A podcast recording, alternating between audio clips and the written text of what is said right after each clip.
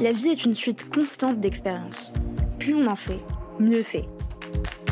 Nous sommes Selma et Swazik de Séraphin.légal. Avec Parole de juriste, nous vous proposons de décortiquer pour vous les parcours de juristes d'entreprises inspirants. Ils vous partageront leurs réussites, leurs échecs, leurs doutes et tous les conseils utiles aux nouvelles générations de juristes. Notre objectif Vous mettre à disposition toutes les recettes pour progresser dans votre carrière de manière concrète. Bonne écoute petit mot avant de commencer cet épisode. Euh, c'est l'été sur Parole de juriste, comme pour vous, euh, et j'aurais voulu vous proposer des épisodes inédits cet été, mais j'ai préféré vous les réserver pour, pour la rentrée, donc vous en aurez pour la rentrée. Et, qui dit été dit soleil, repos, vacances ou travail pour d'autres d'ailleurs. Et, quel que soit l'endroit où, euh, vous, êtes, où vous êtes actuellement, merci, merci à vous d'écouter ou de réécouter nos invités et, et, nous offrir cette chance de vous accompagner pendant une baignade, une session de bronzage un trajet en voiture sur la route des vacances ou, une course à pied, qu'importe, un, grand merci. Euh, et donc si vous avez un moment, n'hésitez pas à nous, écrire ou écrire à nos invités pour nous dire ce que vous, ce que vous avez pensé des épisodes, ce qui vous a plu, ce qui vous a peut-être euh, moins plu. Euh, ça nous fait toujours extrêmement plaisir de, lire vos retours, vraiment. donc n'hésitez pas et, profitez bien de cet épisode et promis, on reviendra avec des épisodes inédits à la rentrée. et puis bonne écoute.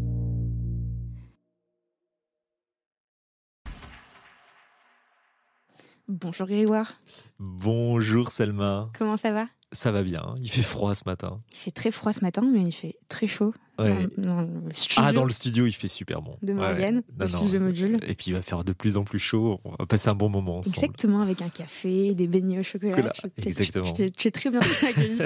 et, euh, et on est très content euh, de te recevoir. Je suis très contente de te recevoir comme chaque semaine et tout particulièrement cette semaine parce qu'on a déjà commencé un, un échange au rendez-vous des transformations du droit. Exactement. Et on s'est dit, mais il faut absolument qu'on continue sur un, épisode de un petit peu plus long, exactement. Ouais, Pour creuser, savoir qui est Grégoire Anquier, parce que moi, Grégoire Anquier, je le... Anquier, c'est bien la bah Oui, oui, bien sûr. Anquier comme un banquier, mais ça fait, c'est souvent ce que je dis.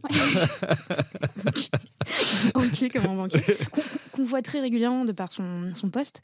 Euh, tu, as, un poste de directeur juridique, mais aussi euh, d'affaires publiques. Donc, c'est ton, ton rôle de représentation qui fait qu'on te voit très régulièrement. Et souvent, on est très frustré de de, voir comme ça des, personnalités euh, hyper intéressantes, euh, hyper euh, solaires comme toi, et de pas pouvoir creuser un peu plus. parce que bon, on va le faire ensemble. Ouais. Déjà, un grand merci à toi, et puis aussi à, Thomas. Thomas qui est quand même le, patron emblématique de Séraphin. non, non, merci, merci à Thomas et c'est une belle aventure aussi Séraphin comme comme la belle aventure de Data Legal Drive.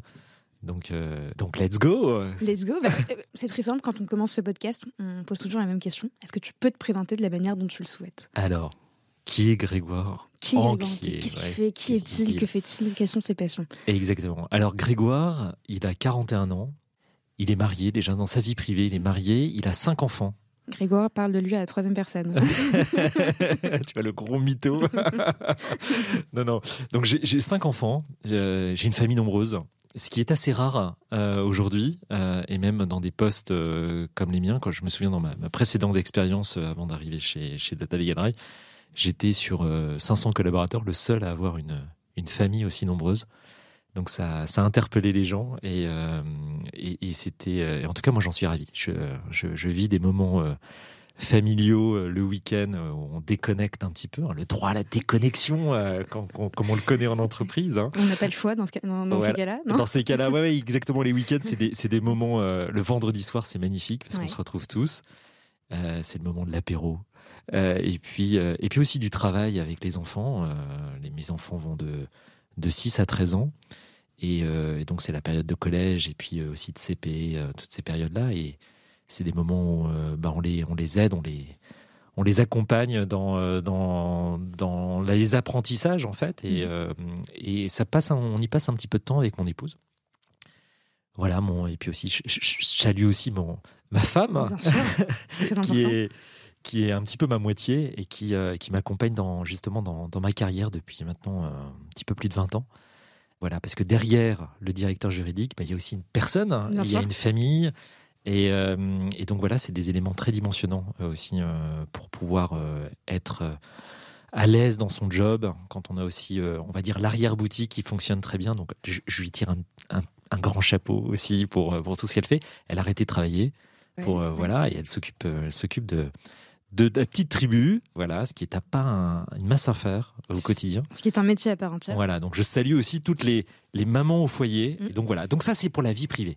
Comment on fait pour, euh, pour être euh, directeur juridique, avoir cinq enfants et tenir le bateau Même si on a une épouse qui est au top et qui ou un époux euh, qui est au top qui peut. Bien sûr, ça peut être l'inverse. C'est ça. comment on fait? Comment on fait? Eh bien, c'est, je pense déjà une discussion qu'on a euh, en couple mhm. déjà, de se dire que euh, quand on arrive à des, métiers comme les miens qui demandent beaucoup d'investissement, euh, parce que je suis aussi cadre dirigeant hein, de, de Tata donc ça le, week-end aussi, je, il m'arrive de travailler. Je me souviens de même, on va parler de la levée de fonds de DLD hein, pendant les vacances de Noël dernière. Ça a été un, un élément euh, très important le 24, euh, le 26, 27 décembre, on travaillait à fond. Euh, j'avais Sylvain au téléphone sans arrêt. Voilà, on a, on a travaillé et, mon épouse, on dialogue beaucoup et, et puis aussi de savoir s'arrêter. Moi, il y, a une chose que je fais systématiquement, c'est que même si je retravaille un petit peu le soir, je veux être là pour le dîner avec mes enfants. Je veux être là. Je veux être présent parce que c'est mon rôle de père et je veux passer du temps pour écouter leur journée, pour dialoguer, pour les, pour les coucher les dents pipi au lit. Euh, bah, c'est vraiment ça la vie, la vie cachée hein, euh, euh, d'un papa qui travaille ou d'une maman qui travaille. Mm-hmm. Et puis ces petits plaisirs de la vie quotidienne. Donc donc beaucoup de dialogue et puis voilà savoir s'arrêter et puis s'organiser aussi. Et s'organiser, c'est accepter aussi de déléguer à ses équipes. Mm dans le management, de, de, ne pas vouloir tout contrôler, de faire confiance. Et ça, c'est des choses encore que j'apprends aussi au quotidien. C'est euh, petit à petit, euh, certains de mes certaines de mes collaboratrices me demandent de avoir encore un petit peu plus d'autonomie. Et donc, je, petit à petit, voilà, il faut, il faut le faire, même quand j'aurai 50 ans, il faut toujours accepter de lâcher prise, je dirais un petit peu. C'est vraiment important. Et puis il y a des choses qu'on aime faire ou des choses qu'on pense être le seul ou la seule à pouvoir faire Exactement. dans un premier temps. Et on se rend compte très rapidement qu'en fait, pas du tout. Exactement, oui. ça sera fait différemment. Et j'avais encore une discussion hier avec une de mes collaboratrices qui, euh, qui mais je vais, je vais peut-être me tromper. Je lui dit, mais c'est génial si tu te trompes, parce que tu vas apprendre et, euh, et puis c'est pas la fin du monde. Attends, c'est pas le bouton nucléaire, c'est pas parce que tu t'es planté sur une clause de responsabilité ou, ou que tu as, fait un mauvais conseil, c'est pas grave. Euh, c'est pas grave, on va et eh ben si, si je le vois, et eh ben on va le corriger ensemble, on va s'améliorer ensemble et c'est ce qui donne un petit peu le, le côté charmant du aussi du métier. Euh, on est une fonction support, on est là pour assister le business quand on est au juridique. Donc tout ne peut pas être parfait, et euh, mais on avance, on progresse, et c'est comme ça que les, juniors que j'ai pu embaucher, eh bien euh, grandissent. Et puis petit à petit, euh, moi j'espère qu'une chose, c'est qui, d'ailleurs c'est ce qu'on se dit souvent avec Sylvain, c'est que on recrute des gens qui sont meilleurs que nous, qui vont être meilleurs que nous, qui vont nous apporter leur vraie expertise, et ça va nous permettre, bah, nous, de nous concentrer sur un petit peu autre chose, la, stratégie juridique, la stratégie de l'entreprise. Et, et, donc l'expertise qu'on vient chercher, eh bien, elle va grandir chez ces personnes-là et, et, nous, on est ravis, en fait, parce que ces gens vont faire une période de leur vie chez DLD, la plus longue possible, on l'espère. Et puis ensuite, euh, eh ben, ils vont rayonner ailleurs. Ça sera très bien. Et c'est important de le dire. Et donc là, on a parlé de Grégoire côté perso. Exactement. Qui, est le, Grégoire professionnel Alors Grégoire Pro, euh, Grégoire Pro, bah, aujourd'hui, je suis directeur juridique conformité et affaires publiques. Mhm. On en a parlé tout à l'heure. Donc chez Data Legal Drive, j'ai rejoint DLD euh, en septembre de l'année dernière à la sortie du confinement, euh, voilà, après l'été. On, y reviendra sur cette, cette période un peu charnière dans, dans, ma vie professionnelle. Et mon job au quotidien, eh bien, c'est bien sûr la, la, structuration juridique de l'entreprise, la sécurisation de cette, cette belle boîte. Euh, et puis aussi, c'est euh, avant de parler des affaires publiques, c'est aussi, on est sur le métier du réglementaire. Et donc, j'ai décidé de, avec Sylvain de constituer une équipe de Legal Product Counsel. Mm-hmm de juristes, d'anciens avocates, d'anciennes avocates qui viennent réassurer l'entreprise sur la qualité de la solution qu'on propose à l'ensemble de nos clients. Et c'est pas une masse à faire parce qu'on est sur un droit très vivant qui bouge sans arrêt. Le RGPD, il n'y a pas une journée où il se passe quelque chose en France ou en Europe. Et donc il faut veiller, être un petit peu comme des veilleurs. Moi je demande à mes, à mes juristes d'être des veilleurs, un petit peu des vigies, et de pouvoir observer ce qui se passe et puis d'en tirer derrière une vision prospective, tant pour l'évolution du produit que pour positionner aussi l'entreprise sur le métier, on va dire un petit peu plus d'expertise juridique. Je veux qu'on puisse dire que DLD, c'est pas de l'opportunisme technologique, mm. c'est de l'expertise juridique avec une solution de digitalisation. Voilà. Euh, c'est vraiment ça. C'est ce que viennent chercher d'ailleurs nos clients quand ils utilisent notre solution. Ils ont une solution quasiment clé en main pour des juristes, pour des DPO, pour des compliance officers. Ils ont de la techno avec, c'est bien, ça va accélérer leur transformation, mais ils ont aussi de la qualité juridique. Et c'est vraiment ça qui est important, c'est ce que je demande chez ces collaboratrices. Et, ce qui est très rassurant, c'est de savoir qu'on a une équipe produit qui a des compétences produits, mais aussi une équipe produit qui est soutenue par des juristes qui apportent leur expertise sur le sujet. Et justement, j'écoutais euh, l'épisode euh, sur Génération Do It Yourself de Miles Staub, euh, qui, qui l'épouse de Sylvain, qui a participé à l'aventure Data Legal Drive, et qui disait que justement la, la, spécificité de Data Legal Drive, c'était bah, cette brique métier qu'avait apporté Sylvain par son expertise qui euh, finalement peut être inexistante chez certains acteurs et ce qui fait la différence. Exactement. Bah, Sylvain est avocat. Et puis, euh, quel avocat? C'est quand même une des pointures en matière de données personnelles. Il a créé son propre cabinet. Il a rejoint un gros cabinet d'avocats, euh, ensuite DS Avocat. Et Sylvain, Sylvain a eu cette. Déjà, il a une mentalité d'entrepreneur. Mhm. et ça, c'est un élément dimensionnant aussi. Alors déjà, quand on est avocat, c'est bien d'être aussi entrepreneur parce qu'il faut aller le chercher le client, il faut le, faut le conserver. Il avait cette mentalité. Euh, il était brillant. Euh, il connaissait la matière et puis il avait aussi cette vision, euh, d'ailleurs c'est ce qui nous a un peu unis, cette vision, je parlais de vision prospective, de ce que doit être la transformation des directions juridiques, de ce nouveau métier de mm. DPO qui est arrivé comme ça sur le marché en, trois ans, les mains dans les poches quasiment, seuls. Et qu'est-ce qu'on, comment ils vont faire pour justifier leur présence? Parce qu'au départ on les a tous un peu regardés, mais en, une fonction encore support qui vient euh, encore me consommer du cash, etc. Et puis il va, il va m'emmerder euh, ce DPO. Euh, moi, la direction marketing, j'ai envie de faire un peu ce que je veux. Moi aussi, les sales, j'en ai marre d'informer tout le monde. Et donc ce DPO, et, eh ben, il faut lui donner un peu de l'outillage, mm. une boîte à outils, et puis et puis il faut lui laisser exercer son métier. Il faut qu'il fasse preuve de pédagogie, qu'il passe du temps, etc. Et donc on a eu cette vision. Enfin, en tout cas, il a eu cette vision, et moi j'ai rejoint cette vision de, justement d'accompagner ces, fonctions. Et on a une question rituelle sur Parole de juriste. On a besoin cette question. Ouais, je la connais. Euh, tu, la, connais Alors, ah je, délaisse, je, la poser. Est-ce que c'est sur le foot? Non, ah, Il y en a une sur le foot? Alors, c'est pas une question rituelle, mais alors c'est juste que euh, je, suis fan de foot. Ouais, ça je sais, j'ai compris. J'ai écouté quelques épisodes, c'est vrai. je, supporte l'Olympique lyonnais à fond. Ouais. J'espère que toi aussi. alors maintenant, j'ai pas le choix. Pas le choix. T'aimes le foot aussi? Alors, j'aime bien l'équipe de France. Voilà, quand il y a des grands événements, on va dire. Je, mais je suis pas super. Non, je, je suis pas. je suis pas un aficionados. Euh, Je suis plus rugby. Hmm. Euh, rugby parce que euh, mes enfants, mes garçons font du rugby.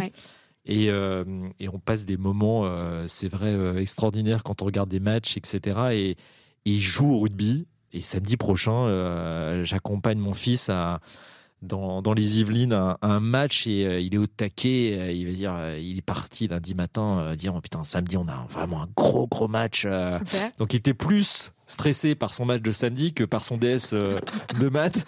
Et je me dis bon, hey, calme-toi, c'est bon. Hein, il y a, y a d'abord le voilà, fais, fais, fais ce que tu dois faire, fais ton devoir d'état d'abord. Et puis samedi, une fois que ça sera fait, on va se préparer vendredi soir, on va faire la troisième mi-temps avant, et puis le samedi matin, et voilà. Et avec son petit frère euh, Gaspard, on, va aller le soutenir euh, à fond euh, toute la matinée. Donc ouais, plutôt rugby. Ouais, j'aime bien ce, côté un peu contact c'est un peu mon tempérament aussi. Écoute, je suis pas une très grande fan, de rugby à la base, mais j'ai vu un match incroyable récemment. C'était euh, l'équipe de France contre les All Blacks. Oui. Et j'ai passé un super bon moment. C'était un très très beau match. C'était un match incroyable en termes d'engagement. Et donc, tu as un futur Romain Ntamak à la maison. Là, il m'a dit qu'il jouait 15, donc il est vraiment tout à l'arrière. c'est lui qui va récupérer euh, euh, le ballon. Et, et donc, il est très content d'avoir ce numéro peut-être un jour il sera demi d'ouverture, etc. Mais en tout cas, là, il est à l'arrière. en position un petit peu comme les juristes, tu sais.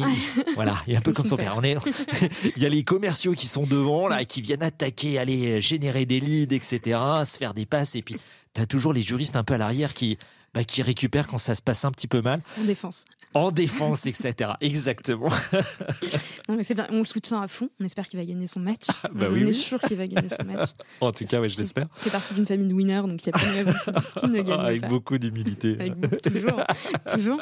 Et donc, Qu'est-ce que tu voulais faire quand tu étais enfant, Qu'est-ce que je voulais faire quand j'étais enfant? Ah, je voulais faire plein de trucs. Moi, c'était l'époque. Euh, je suis né en 80.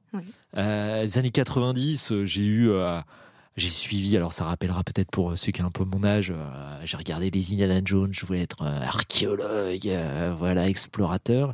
Et puis c'était l'époque aussi où on avait le dimanche après-midi, je me souviens, on passait de notre après-midi avec mes frères et sœurs devant le commando Cousteau.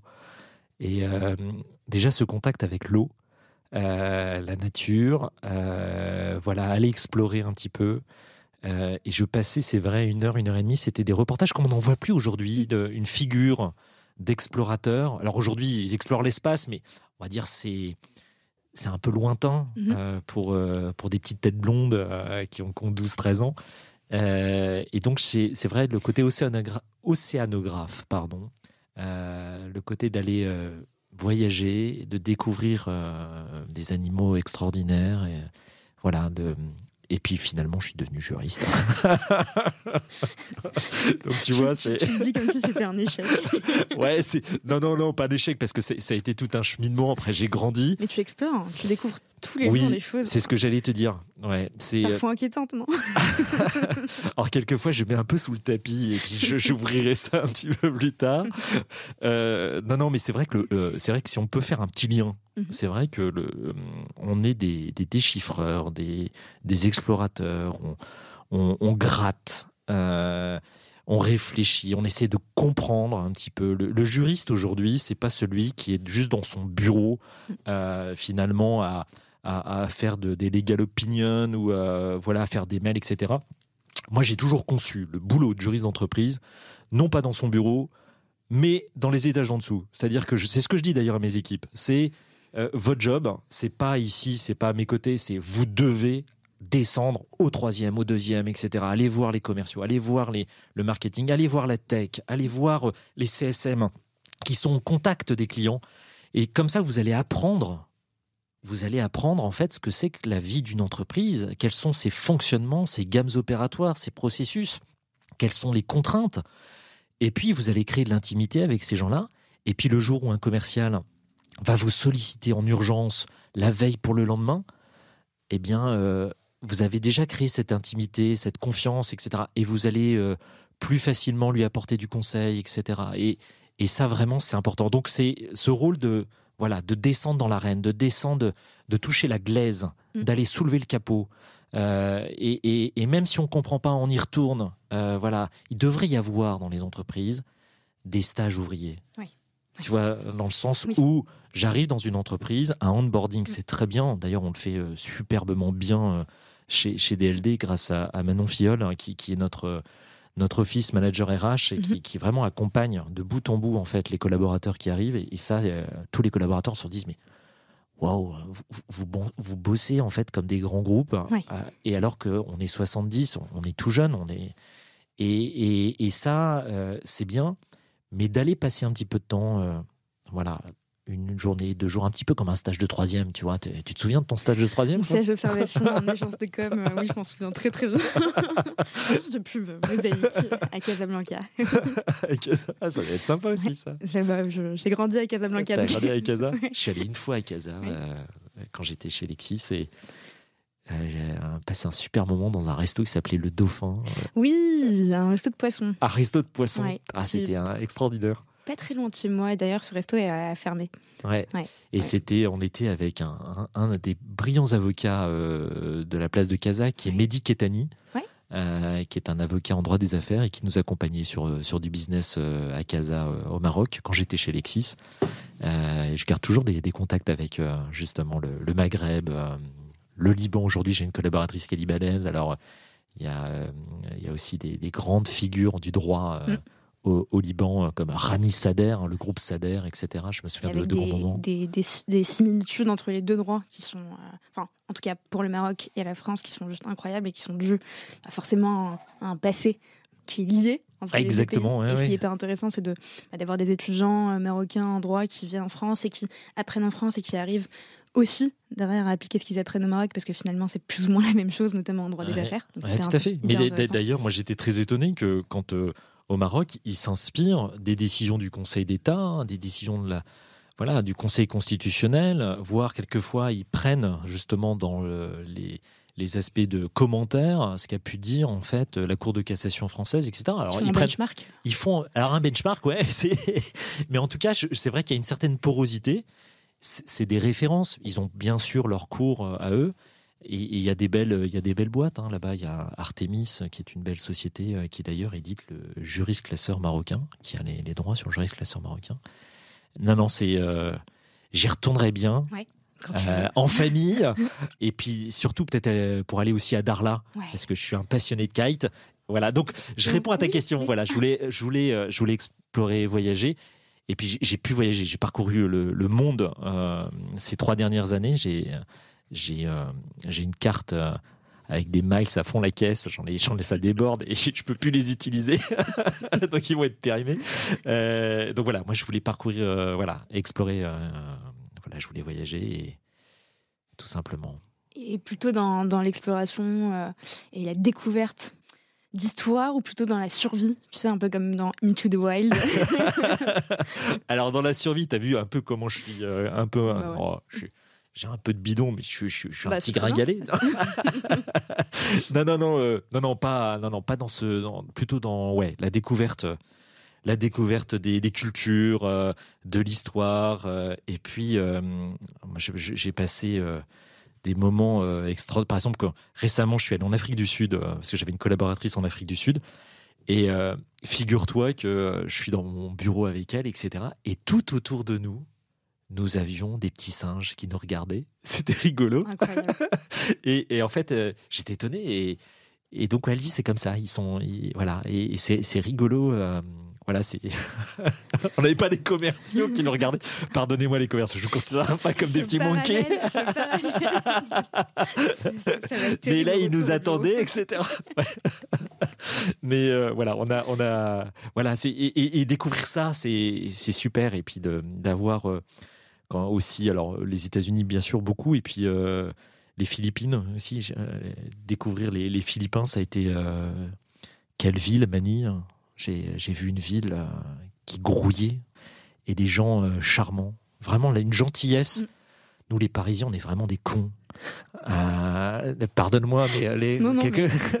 je alors je suis pas parisien, j'habite en Normandie, mais voilà, on fait toujours un peu la gueule. je vais en voiture, alors là, c'est on, râle, on râle, on est un peu râleur.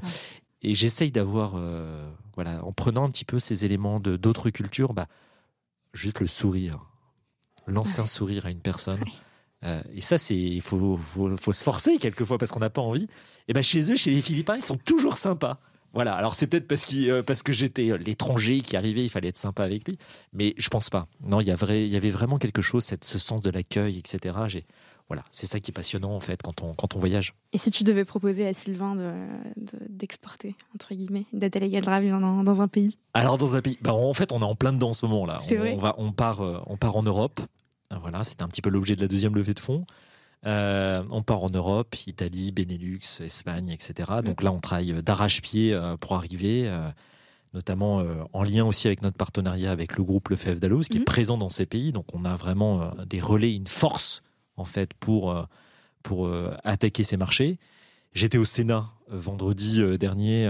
C'était le service après-vente du traité du Quirinal hein, qui a été signé entre accord de coopération business entre la France et l'Italie.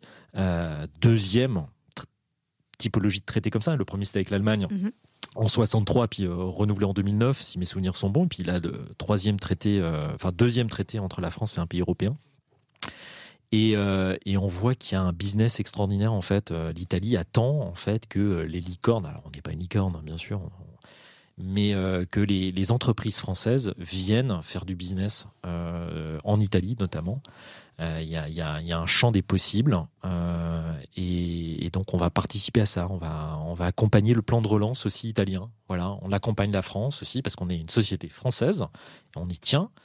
Euh, mais on va aussi accompagner les autres pays européens sur le, sur le RGPD. Et puis, on a d'autres projets dont on va parler aussi. Avec une équipe à monter donc en Italie ou est-ce que ce serait euh, une équipe euh, qui serait localisée en France qui, Alors, au départ en France. Et puis ensuite, on verra si on a des, un bureau. On verra comment on prend le business. Voilà, absolument. On y va par étapes. Faut, faut mm. pas aller griller la thune comme ça de manière inconsidérée. il faut y aller par étapes, posément, calmement. Et puis si ça mord, c'est bien. Et puis on avance je, ça m'agace toujours ces, entreprises euh, qui se disent ouais, on va partir à San Francisco, euh, à la Silicon Valley. Ok. Alors après, c'est vrai, s'ils font des grosses levées de fonds, euh, etc., bah, très bien, ils vont, ils vont aller brûler du cash comme c'est pas permis. Après, on peut s'interroger derrière sur la rentabilité de ces, entreprises. On l'a dit, chez, DLD, on a une gestion de bon père de famille. Mhm. C'est-à-dire que, voilà, on a fait deux levées de fonds, mhm. des petites levées de fonds. voilà. au total, je crois qu'on cumule je crois, avec 4,5-5 millions d'euros. Euh, donc c'est une petite levée, c'est pas extraordinaire, mais c'est une belle levée qui nous permet de recruter, d'améliorer notre, notre solution, de partir à l'export et de grandir petit à petit. Voilà, par étapes. Oui, puis stop à cette, euh, cette, cette, mentalité, cette volonté de, de, créer une entreprise euh, innovante uniquement pour avoir euh, une levée qui est faite derrière. L'objectif, c'est pas la levée. moi, je suis. L'objectif, je, je, suis toujours étonné, moi, de, de, ce discours et de célébration de la levée. C'est de la dette, mince. C'est de la dette. Ça veut dire que ces boîtes vivent à crédit. et bah, à un moment donné, c'est bien, ok, de vivre à crédit, mais il faut aussi euh, assurer la pérennité. Euh, voilà, alors après, bien sûr, j'ai un discours un peu schématique, mais pour le commun, euh, pour tous ceux qui ne fréquentent pas les VC, les mm. business angels, etc., qui comprennent aussi que voilà une levée de fonds, c'est important, c'est une belle étape, mais ensuite, il faut transformer l'essai et il faut assurer la rentabilité. Puis, puis il y a des collaborateurs qui sont là, qui font confiance, il faut leur assurer quand même un développement de carrière, il faut assurer la pérennité.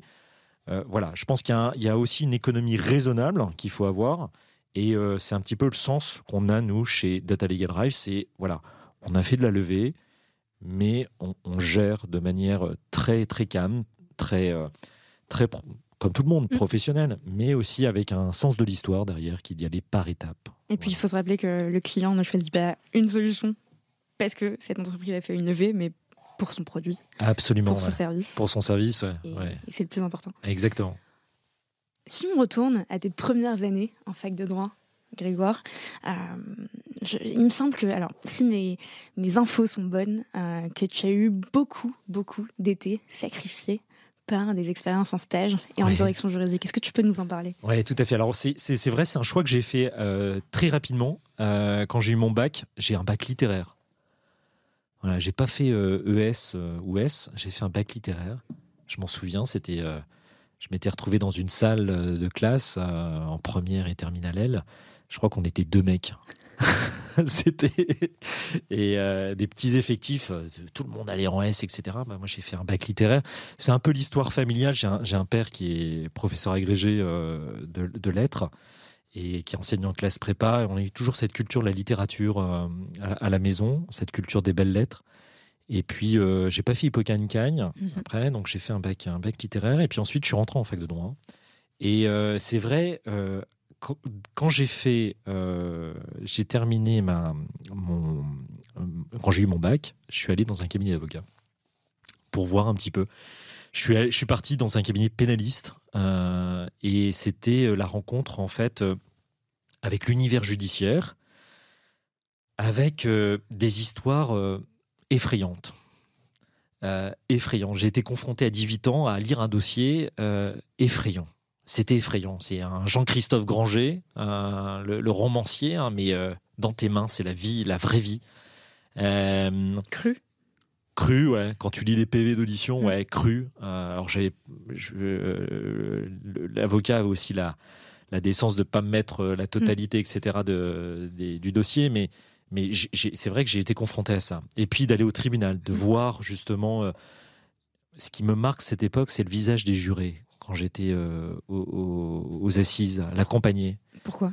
Cette, Je voyais cette responsabilité qui portait euh, sur eux de juger un homme, une femme, euh, et, et l'avocat qui était là au milieu d'eux, qui défendait son client avec toute sa, tout son panache, parce qu'il avait un panache, c'est maître, maître Jean Bouly à Amiens. et c'était, voilà, j'avais de l'admiration pour. notre émission s'appelle Parole de juriste. Mhm. Et c'est là où j'ai pris vraiment conscience de la parole de l'avocat, cette puissance de la parole.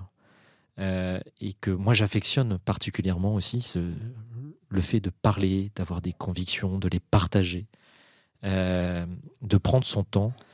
Et, j'ai vu ça. Et je lui dis, mais quel pouvoir a cette personne pour défendre et puis pour aller euh, expliciter auprès de personnes qu'il ne connaît pas et, les convaincre mm. euh, de donner la juste peine si elle est, euh, si elle est là. Et mm, donc ça a été ma première expérience, mon premier contact avec l'univers du droit. Euh, et puis ensuite, voilà, la fac de droit et puis les stages, j'ai cumulé les stages. Ensuite, fin de fin de licence, parce que moi on appelle ça, on appelle ça encore licence aujourd'hui, toujours, toujours, licence. je suis allé chez Plasticomium, qui était une une société euh, euh, qui est en charge de justement qui euh, un sous-traitant de l'automobile. Mhm. belle société à Levallois-Perret où j'ai passé un, bah, des étés, voilà, plusieurs étés. Et ça a été comme Delphine Gann dans France. Je pense que c'est à peu près la même chose, ouais, tout à fait. Voilà. Et ça a été là, c'est pas le stage café, etc., mais confronté en fait à ce que c'est que le métier de juriste d'entreprise. J'ai goûté tout de suite à la fin au cours de mes études mhm. à ce métier. J'avais euh, bien sûr toujours en moi l'idée de d'être avocat peut-être.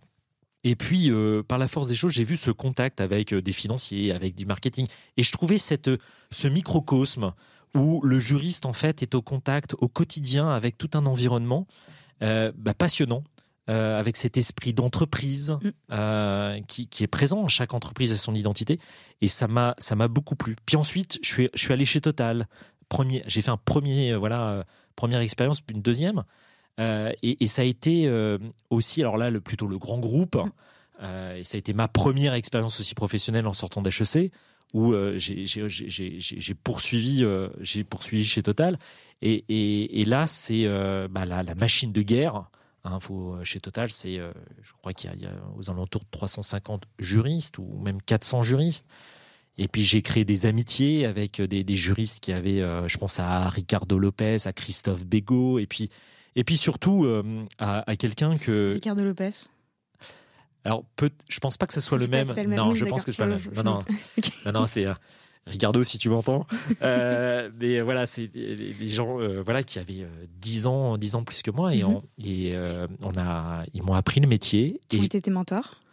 Alors, mon, premier mentor, euh, je crois que je l'ai un peu dit dans une, interview, c'est Thierry Revaux-Thirière, qui a été euh, euh, directeur juridique du raffinage marketing, directeur juridique adjoint du raffinage marketing chez, Total.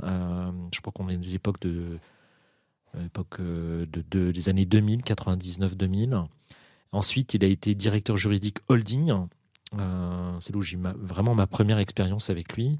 Et puis, il a été directeur des grands contentieux Total, mhm.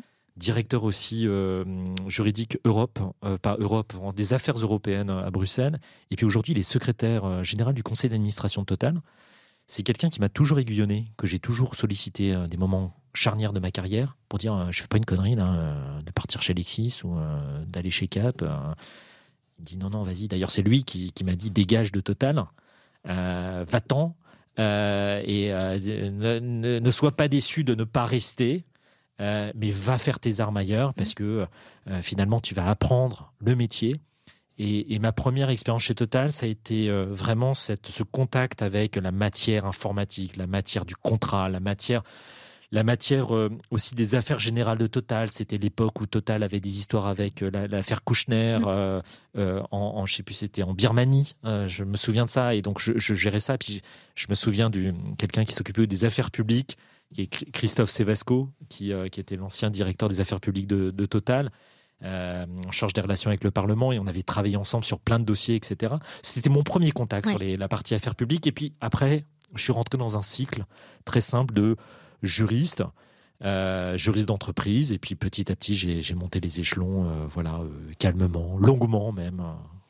Et, qu'est-ce que tu penses aujourd'hui de, de, ce rôle de mentor et de l'importance du mentorat euh, ben, dans la génération actuelle, de, enfin, dans les nouvelles générations de juristes?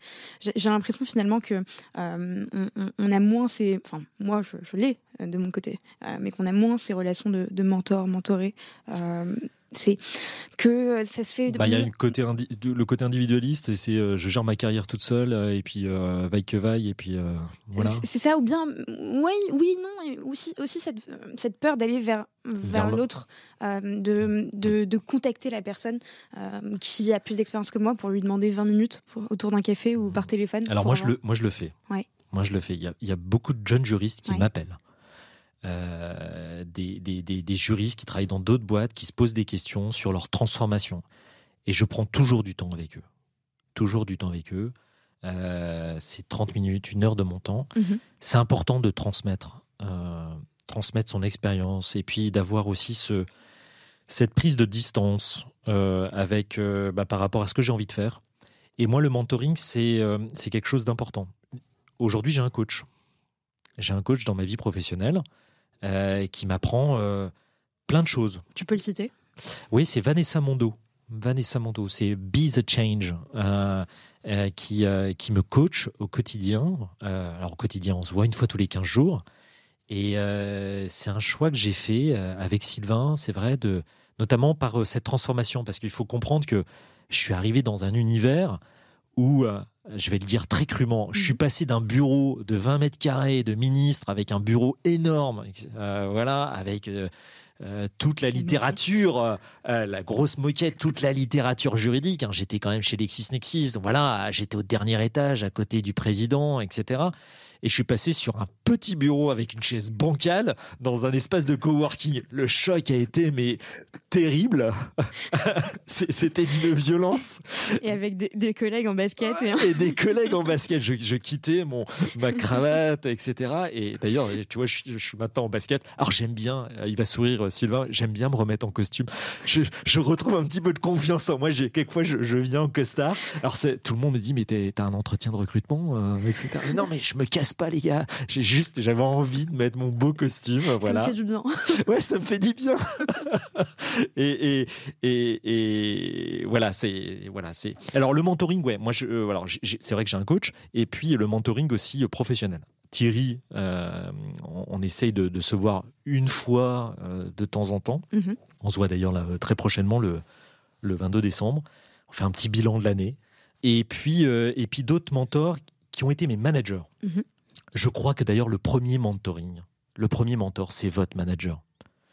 Quand je suis un jeune juriste, je dois déjà avoir confiance en moi, mais confiance aussi dans mon manager. Et si le manager est bon, s'il fait bien son métier, c'est le premier mentor. C'est celui qui va accompagner la transformation du jeune juriste. Mm. Et Dieu sait que c'est un vrai job d'accompagner euh, des, juristes qui, sortent de l'école, qui ont donné la chance, même qui ont 3-4 ans, qui apprennent tant sur euh, ce qu'on appelle les soft skills mhm. que euh, sur les hard skills. On sait rien faire en sortant de la fac. Ah oui, moi j'ai. non, non, on, on sait rien. Euh, quand on sort de la fac, quand je suis sorti de Paris 2, mhm. alors ok, j'avais un super diplôme, etc. Super, bah, ça va permettre de demander combien de cas sur mon premier salaire, super. Donc voilà, moi mon tarif c'est ça, parce que j'ai tel diplôme. Chose, c'est vrai, assez hallucinante. Euh, c'est notre système comme ça. Et puis j'ai l'impression qu'on entretient aussi ce système. Mm. Je sais pas pourquoi, euh, c'est très bien. Puis ensuite, moi, j'ai rajouté encore une, une cartouche à mon nez. Je vais aller chercher encore 10 cas supplémentaires. Allez, HEC. Et hop, allez, hop. Et puis, euh, donc voilà. Bon, après, c'est c'est des choix que j'ai faits. Et puis, parce que j'avais envie d'avoir, c'était la culture du double diplôme. Mm. Euh, qui existe toujours aujourd'hui. Hein. Soit on fait beaucoup de un LLM, soit on fait une école de commerce ou, euh, ou autre chose, en plus de fac de droit. Et ça a été, euh, c'est vrai, une découverte de, ben, un petit peu de, en tout cas dans, à l'université, des belles matières, des bons profs, intelligents. Je me souviens de, J'en cite comme ça, Grimaldi, euh, quand je faisais du droit de la famille, euh, Laurent Leveneur en droit des assurances, Gauthier Blanc-Luet quand j'étais en droit bancaire, Pierre-Yves Gauthier en, propriété intellectuelle. Il m'a foutu une sale note. D'ailleurs, je en veux. Je veux. J'ai passé un oral avec lui. C'était terrible. Il, m'a regardé. Tu, tu vois Pierre-Yves Gauthier euh, avec. Il a. Désolé, hein, Pierre-Yves, hein, mais même si on se connaît pas, mais. Euh, arrête d'être hautain avec les, avec les étudiants. je pense qu'on a tous cette expérience avec un prof en fac de droit qui nous a foutu une, mais une sale Ah ouais, mais j'ai ouais, eu une sale note. Et puis en plus, euh, il me dit Monsieur Onquier, vous n'avez pas lu mon cours bah, moi, je suis comme un con. Euh, ah, si je l'avais lu, je l'avais un peu bossé. Je... et il m'a mis une sanote. Et, euh, et en fait, j'ai. Alors, oui, c'est ça fait partie du jeu. Et puis, à Paris 2, quand il y a les grosses pointures, etc. Mais ça m'avait. Je me dis, putain, toi, t'es vraiment.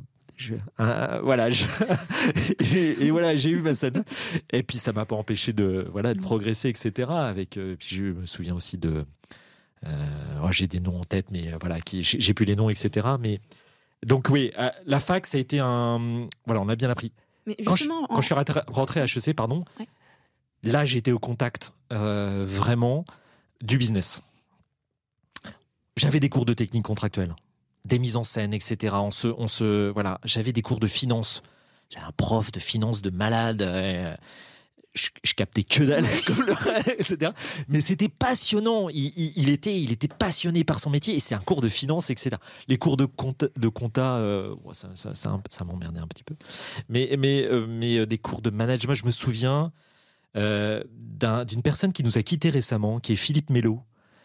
Qui est un, chasseur de tête qui, qui, a, qui faisait le cours de management à HEC euh, qui nous apprenait un petit peu les bases. Pour nous, c'était complètement nouveau, ça. Et Philippe Mello nous a quittés. Et Philippe, d'ailleurs, euh, c'est quelqu'un aussi que j'ai contacté, qui faisait partie aussi un petit peu de mes mentors. Parce que Philippe, euh, je me souviens d'être allé le voir dans son appartement. voilà, quand je, devais quitter Cap pour aller chez Lexis. On a passé du temps ensemble. voilà, j'ai toujours gardé un contact aussi avec les, chasseurs de tête. Il y a, Amélie Lobry, euh, Grégoire Bertin, euh, Philippe Mello, etc., qui sont les grands chasseurs, on va dire entre guillemets, hein, de, du monde du droit. Et donc voilà, HEC, ça a été la découverte euh, du business, ça a été les voyages au Pays de Galles, au Canada, contact avec des, entreprises. C'est la force de ces grandes écoles. Et puis, et puis ensuite, bah, je suis arrivé en fait avec mon beau pédigré. Et puis bah, maintenant, montre ce que tu vaux. C'est ça. Mais parce que justement, tu, tu, sors de Paris 2 euh, à cette période-là. Paris 2, euh, euh, rue Vaugirard, rue Assas, le Panthéon. Les Schtroumpfs. les schtroumpfs bleus, tu sais, les, les, gars qui se baladent, etc. On les appelait les schtroumpfs à l'époque. Ah, les, les, gardiens. Les, gardiens qui étaient en bleu. C'est vrai. à mon époque, on les a pas appelés. en tout cas, nous, on les appelait comme ça. Voilà. Et, et souvent, ils, voilà, ils étaient là dans le, le grand, grand hall de gare, etc. Et, et nous, on allait cloper des clopes là dans le, dans le patio avec nous de l'autre côté, Panthéon-Sorbonne. tu étais dans, justement dans cette fac, euh, cette université prestigieuse dans le droit, avec beaucoup de théories juridiques. Ouais. Très peu de pratiques, au final? Bah, les, les TD. Euh, ça reste de la théorie, ouais, ça, de la théorie. Je crois que l'université, pardonne-moi, mais a pas, je, en tout cas moi je le vois dans ce que peuvent me dire les étudiants, a pas encore compris qu'il fallait changer. Je pense qu'il faut changer les choses il faut euh, ce contact avec les entreprises, vraiment, mais véritablement, pas simplement du sponsoring, mm. etc. Il faut, l'université doit faire sa révolution en matière juridique. Elle le fait déjà avec euh, des, des, universités privées. Mm-hmm. Ça reste privé, il faut payer. Il faut voir aussi le plus grand nombre. Les universités, Paris 2 est une fac publique, Paris 1, Nanterre, et puis toutes les facs aussi en région. Il y a des belles facs en région. Ce contact de proximité avec les entreprises, un vrai dynamisme. Et, tant qu'elle ne sortira pas euh, de... La théorie, c'est très bien. Il Apprendre, il faut, parce que on peut pas mettre un juriste s'il ne euh, connaît pas le droit des obligations et les mécanismes, et si ça forge un esprit. Il faut avoir cette... Euh, c'est une étape indépassable. Il faut le faire. Et, d'ailleurs, c'est important d'avoir des bons profs pour ça. Avoir des bons chargés de TD. Mm. qui vous mettent des sales notes de temps en temps parce que comme ça, ça vous remet les voilà en avance. mais il faut aussi avoir ce contact euh, empirique avec le monde de l'entreprise, avoir des, des, des, directeurs juridiques, des juristes qui viennent vous parler aux juristes. Il faut que ça soit. Euh, oui, soit, présenter des cas à résoudre. Euh. Des cas, des cas pratiques, échanger. Voilà. Ça devrait être on dit quoi, un module aujourd'hui. voilà, et HEC, on avait des séminaires avec des professionnels. Et c'était intéressant parce qu'ils venaient parler de leur métier, ils venaient parler d'une problématique particulière. Euh, Mais est-ce que tu étais l'étudiant qui était au fond de la classe, euh, qui venait de, de, et qui avait peur euh, face à toutes ces matières très pratiques et très différentes par rapport à ce qu'il avait appris? Ou est-ce qu'il y a eu un déclic au bout d'un moment et tu y allé sans avoir peur de. Enfin, tu m'excuseras l'expression, mais de paraître bête Non, non, non, non. Alors oui, quand j'ai découvert la finance, oui, j'ai. En fait, je, je l'ai vraiment la, la, matière financière, je l'ai découverte après dans mon métier. Euh, mais j'avais ces, ces, théories, euh, l'épida, qu'est-ce que c'est Ça, je comprenais que dalle. C'était, euh, c'était, c'était effrayant, mais, mais c'était passionnant. non, je, quand je suis arrivé à HEC, déjà, j'étais content de, déjà d'être en, un petit, un petit, une, promotion. On avait tous une envie. Certains voulaient être avocats, certains voulaient être juristes, d'autres, voilà, faire d'autres choses. Et on a été tout de suite au contact avec avec des matières obscures, avec des profs géniaux qui nous ont fait goûter en fait ces matières et c'était déjà l'antichambre en fait de ce que c'est que le métier de juriste d'entreprise. Quand je suis juriste, le marketing, je sais pas ce que c'est. En marketing, il me parle de S E O SEO, SIA. Ok, d'accord. C'est très bien. Il me parle de Google, de Google Analytics euh, avec des graphes, etc. Et puis là, j'arrive à, trouver un lien et il me parle de cookies. Ah, cookies je, connais, je connais cookies. Cookies, CNIL, recommandations, ligne directrice, c'est bon. Tiens, je vais te dire ce qu'il faut faire. Euh, et, là, il me regarde comme ça et ah bah non, non, non. Euh. Et, donc on a et puis avec la finance, bah par exemple, euh, la compta, c'est quand on est sur des problématiques de recouvrement. Mm. eh bien, quelles sont les conditions contractuelles et bah, comment on va engager des procédures de recouvrement, et bien on a ce contact avec la compta. Voilà. Et donc, c'était déjà, je pense, un petit peu l'antichambre. Et puis, surtout, la vraie, la vraie antichambre, bah, c'est le stage. Le stage et multiplier les stages. Moi, c'est le conseil que je peux donner à ceux qui nous écoutent, aux jeunes juristes. C'est aller, aller voir les entreprises, demander des stages. Et euh, s'ils sont, euh, sont pas trop cons, ils vont vous prendre parce que vous êtes, euh, vous êtes les, futurs juristes de, demain. On est, on est voilà, une super belle profession, on a besoin de talent. Puis montrer aussi que vous en avez envie. Oui, montrer que vous en avez envie. J'ai recruté, j'ai constitué mon équipe hein, chez, euh, chez DLD. J'ai fait passer des entretiens. Waouh Quelquefois, je me suis dit, mais c'est pas possible.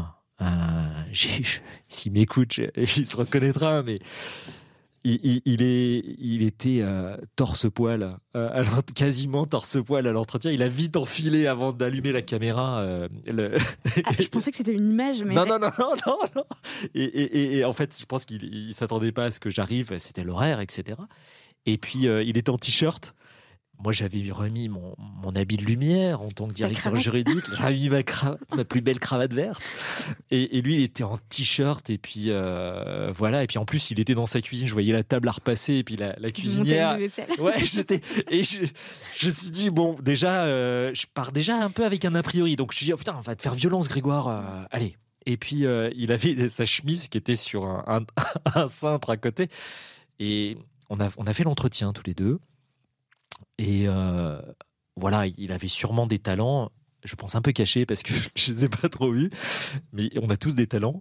Et en tout cas, il n'a il a pas su les montrer. Et, et, surtout, moi, ce que j'ai fait, ce que je fais systématiquement, ce que doivent faire les recruteurs, les, les, en tout cas tout, c'est de dire tout de suite pourquoi on ne prend pas. Et moi, c'est ce que j'ai fait systématiquement. J'ai dit à cette personne, comme aux autres candidats, pourquoi je ne te prends pas. on a fait l'entretien à la fin de l'entretien c'est détestable ce, comportement euh, des, chargés de recrutement qui reçoivent et puis ensuite euh, vous recevez euh, soit jamais de, pas de nouvelles. Je trouve que c'est un manque de respect. Mm. ça, c'est un petit peu mon coup de gueule de ce matin. Surtout, ok, d'accord. Ouais, c'est mon coup de gueule. Parce que, voilà, et, rappeler, rappeler un petit peu, bah, de dire simplement à la personne, bah écoute, voilà, merci pour l'entretien, merci de ton temps, mais d'expliquer pourquoi, euh, soit tu vas faire partie de la shortlist, soit pourquoi je te, je te prends pas et je t'explique. Et... Surtout qu'on sait qu'à la fin d'un entretien, même au, milieu de l'entretien, si on va le prendre, on va la prendre. Ouais, dans les quelques premières minutes, on sait tout de suite. Le, la relation, on est des êtres de relation. Mm. Et, euh, et on sait si ça va fitter ou pas, si on va se comprendre, si euh, la, tronche de la personne nous revient un petit peu tout de suite ou pas. Est-ce que je vais avoir cette capacité de travailler avec elle? Bah oui, c'est un peu ça aussi. Hein. Euh, voilà, on n'est on est pas tous faits pour s'imbriquer ensemble, mais euh, voilà. et donc tout simplement. Donc voilà, faites vos feedbacks. On parle beaucoup de feedback aujourd'hui. Faites des feedbacks, les amis. Faites des retours d'expérience. Feedback constructif. Euh, voilà. Mais oui, mais il faut le faire. Il faut le faire. Il faut vraiment le faire. C'est mais c'est un très bon conseil que je prends pour le mm. coup euh, de, dire à la fin de l'entretien si on prend ou pas. Et ce qu'on en a pensé. Exactement. Ouais. Et puis si on ne sait pas, euh, et bah, et ben on met un petit peu en réserve et puis, et puis on voit. Et puis on donne des nouvelles. Ouais. C'est important. C'est important, ouais. J'ai lu une interview euh, de Grégoire Anquier dans Affiche parisienne, une des nombreuses interviews qu'a donné Grégoire. Euh, tu évoquais ton début de carrière, tes neuf mois chez Total et ensuite ton passage chez euh, Cadbury Schweppes, qui est aujourd'hui Orangina, Orangina, Schweppes, tout à fait. D'ailleurs, même marque Coca-Cola non, non, non, non, non, Coca c'est concurrent, bien sûr, concurrent. je me souviens un jour, un jour chez Orangina, j'étais venu avec une canette de Coca. Et erreur monumentale, erreur monumentale de, jeune juriste. Et euh, je me souviens que euh, ma directrice juridique m'a dit Mais Grégoire, tu déconnes Et oui, elle avait raison. Elle avait raison. Euh, il y avait les commerciaux qui étaient là, qui se battaient pour l'entreprise, et je n'avais pas, c'est vrai, à utiliser une canette de Coca, même si c'était pour mon déjeuner. Et même si je préfère Coca à Pepsi, eh ben, j'aurais dû prendre Pepsi parce que Pepsi était euh, distribué par euh, Orangina euh, Schweppes, enfin Cadbury Schweppes à l'époque. Bah, c'est comme si je traitais mes contrats avec les Gisway plutôt qu'avec Séraphin Légal, finalement. tu imagines bien la réaction de l'équipe. Exactement. Non, non, voilà, ces petites erreurs qui vous font prendre conscience de l'esprit d'entreprise, mm. de ce que c'est que voilà, et, et c'est bah, je suis content d'avoir fait cette erreur parce que ça m'a appris quelque chose. Ça m'a appris le respect aussi du travail des autres, de ce qu'ils font, de ce pourquoi ils se battent. Et puis, bah, c'est mon rôle aussi d'être à leur côté. Est-ce que c'est pour ça que tu es resté 5 mois chez Cadbury Shops? Non, je suis alors je me suis pas viré à cause à cause d'une canette de Coca et je me suis pas fait virer tout court. C'est que en fait, quand j'étais chez, chez Total, j'ai rencontré Cyril Duriga qui était euh, juriste, euh, même responsable juridique chez euh, chez Capgemini. Mm-hmm. On a fait une négo contractuelle. Euh, et puis à la fin de la négo, je lui dis bah moi ça va s'arrêter là, euh, voilà, je vais devoir euh, retrouver quelque chose. On a échangé nos cartes de visite. Et puis cinq mois après, il m'a appelé Cyril en disant bah il y a un poste à pourvoir chez Cap. T'es ok? Et j'ai dit bah let's go, let's go, rejoindre Cap Gemini. C'était quand même c'est une belle entreprise française internationale et j'ai rejoint, euh, j'ai été mis dans le bain de manière, euh, je m'en souviendrai toute ma vie parce que euh, déjà de mon entretien. Alors Cyril, j'ai beaucoup beaucoup d'affection pour Cyril parce qu'il m'a appris mon métier, il m'a appris à négocier des contrats et vraiment j'ai une grande sympathie et ça fait trop longtemps qu'on s'est pas revu. On, se like un petit peu sur, sur LinkedIn. Voilà, aujourd'hui, on se poke, on se like. J'ai vu des recommandations aussi sur vos profils LinkedIn Voilà. Et, et, Cyril, c'est vraiment, euh, voilà, il fait partie aussi de mes autres mentors euh, qui m'ont appris mon métier. Euh, et j'ai passé un entretien, c'était l'époque de Bénédicte Lijour, qui était la directrice juridique de Capgemini France. Et ça a été, je me suis retrouvé dans une immense salle avec toute l'équipe juridique face à moi. Pour le premier entretien? Pour le premier entretien. Incroyable. Hein je me dis, putain, c'est un tribunal, tribunal soviétique. Qu'est-ce qui va se passer? Et là, euh, ça a été. T'étais prévenu? Non, absolument pas prévenu. D'ailleurs, c'est une chose que je ne, je, ne fais pas. Et que je, voilà, pour moi, il y a une, une rencontre d'abord. C'est une rencontre, c'est un accueil. Euh, voilà, parce que la personne doit aussi avoir envie de venir. Mais en fait, ça m'a grave excité de les voir tous alignés là en, randonnée. Je me suis dit, waouh, ok les gars, vous voulez jouer comme ça? Eh ben on va jouer comme ça. Et, euh, donc j'ai été assailli de questions. Euh, je me souviens euh, Arnaud Desco, je crois qu'il s'appelait, qui, bosse maintenant, je, je, crois que chez SFR comme, comme responsable juridique ou directeur juridique. Et des questions très très punchy. Et euh, ça m'a grave excité et je pense que bah, j'ai passé mon, mon, entretien et ils ont dit celui-là il, il, en veut. et, et, ça a été euh, voilà. Et je me suis dit bon bah ils sont ils sont finalement ils sont très sympas et on a rigolé etc et donc euh, j'ai été tout de suite bah, j'ai, j'ai claqué madame de, de, voilà. Et puis je me suis retrouvé dans à la défense à cœur défense voilà, donc voilà, donc j'avais quitté la tour coupole totale. J'avais fait un petit saut à, Levallois chez Cadbury, puis ensuite je me suis retrouvé, je suis revenu à Cœur Défense. Mhm. Et, et, là, la mission que m'avait donnée Bénédicte, c'était d'accompagner un deal énorme d'un milliard quatre euh, de euh, Capgemini. Euh, Capgemini avait signé un gros deal d'externalisation avec Schneider Electric. Mhm. Et je me suis retrouvé dans une tour à Puteaux où il y avait les équipes procurement de, Schneider Electric et puis aussi les équipes, les équipes de, de, Capgemini sur tout ce qui est TMA, tierce maintenance applicative, etc. Et mon job, c'était d'accompagner la novation de l'ensemble des contrats. et je me suis retrouvé, l'équipe où je débarque, que des Anglais. J'arrive, j'étais pas prévenu, que des Anglais, et puis alors des Anglais. Euh, des, anglais, quoi. Des, anglais quoi avec euh, l'accent qui va bien quoi tu vois et euh, même il y avait un américain texan et, là je me suis dit putain qu'est-ce que je viens faire là-dedans? Et, et puis et puis finalement ça a été très bel accueil premier contact c'est vraiment de pratique la langue anglaise et, et, j'ai toujours kiffé ce, ce contact et tu vois c'est en mode un peu tu arrives dans une jungle euh, un peu, et puis euh, tu flippes. Et, et, puis, euh, et puis en fait, tu vas parce que tu es jeune, tu es un peu con, tu dis, bah voilà, et puis il faut aussi que je gagne ma croûte, donc allez, en avant, j'y vais. Ce que, je retiens, c'est que chez Capgemini, on prévient pas. Alors ça a peut-être changé aujourd'hui, j'espère que ça a changé.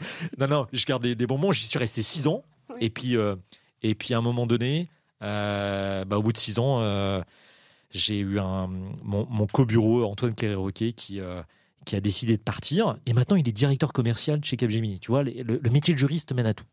Euh, voilà. Euh, et je suis parti très rapidement parce qu'une opportunité s'est présentée chez, chez Lexis. voilà, en tant, que, en tant que responsable juridique de la France. Et j'y suis resté 10 ans chez Lexis. Et ça, alors, ce qui, est quand même assez dingue, parce que c'est ce qui est écrit dans ma question et je tiens absolument à dire ça parce que euh, à 30 ans, on t'offre euh, cette opportunité de devenir euh, responsable juridique. Oui. Et puis, pas n'importe où, parce que finalement, on te le propose chez LexisNexis. Et en fait, quand on est étudiant en droit, on est souvent soit Team Dalloz, Team Nexis, Team Bleu, Rouge. Et, et ça représente quelque chose d'arriver chez Lexis, non? J'arrivais dans le sein des seins. C'est ça. Non, non, non. Mais en tout cas, le. Oui. Non, non, mais c'était, c'est vrai. Euh, le contact avec le Juris Classeur, etc. Une belle maison d'édition, euh, des très beaux auteurs. Une, voilà, une, grande dame, mm. au même titre que Dalloz.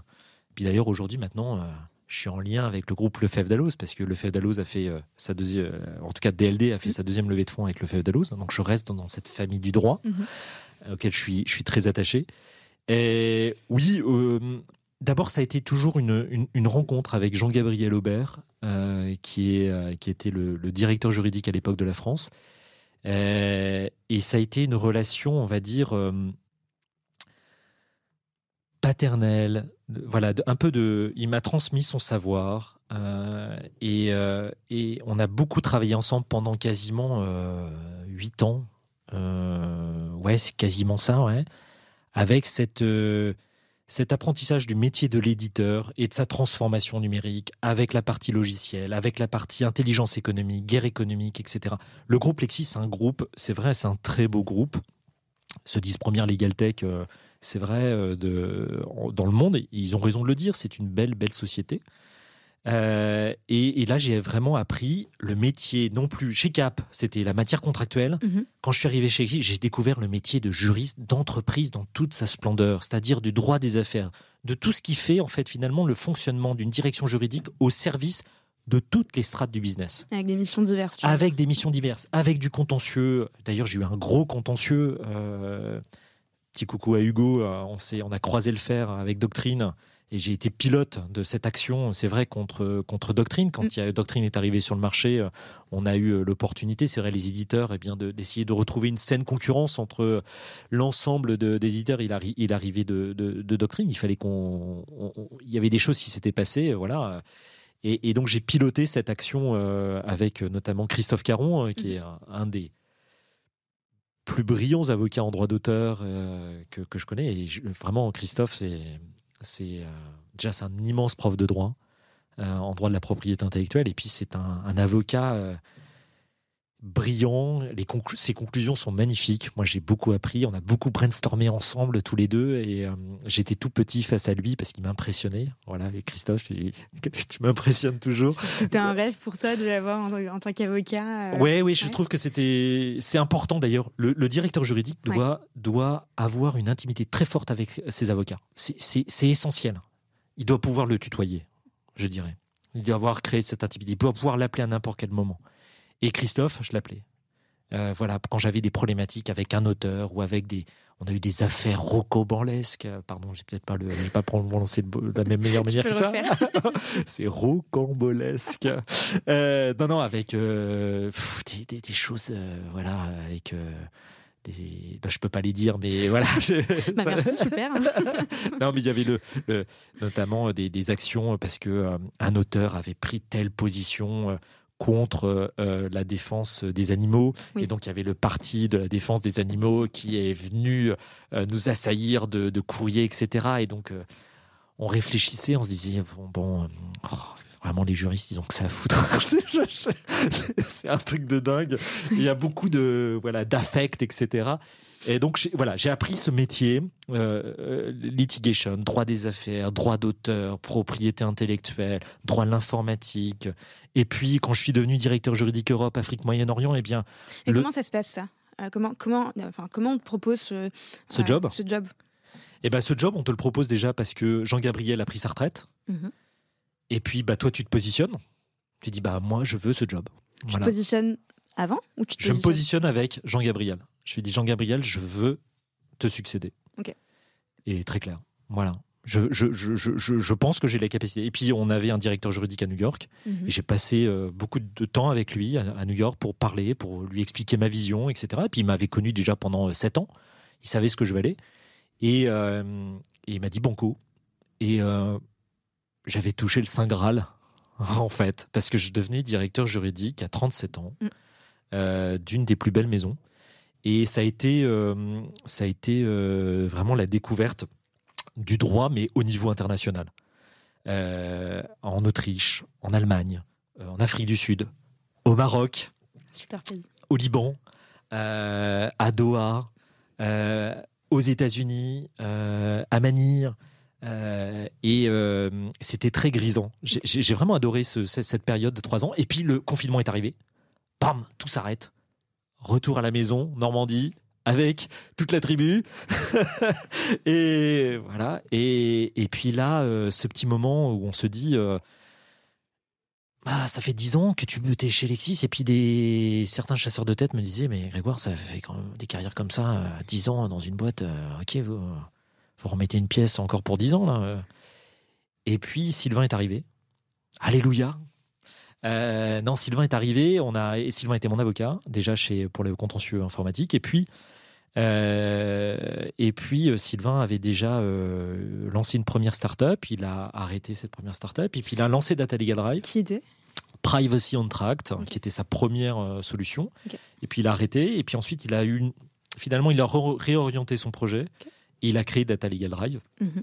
avec, avec Maëlys dont on parlait tout à l'heure. Euh, et puis, euh, on s'est vu à l'été, en mai, en mai, euh, en mai 2019, 2020, mai 2020, 2020, 2020, à la sortie du premier confinement, on s'est dit on va faire du kite parce qu'on a une passion commune, on est des fans de flotte.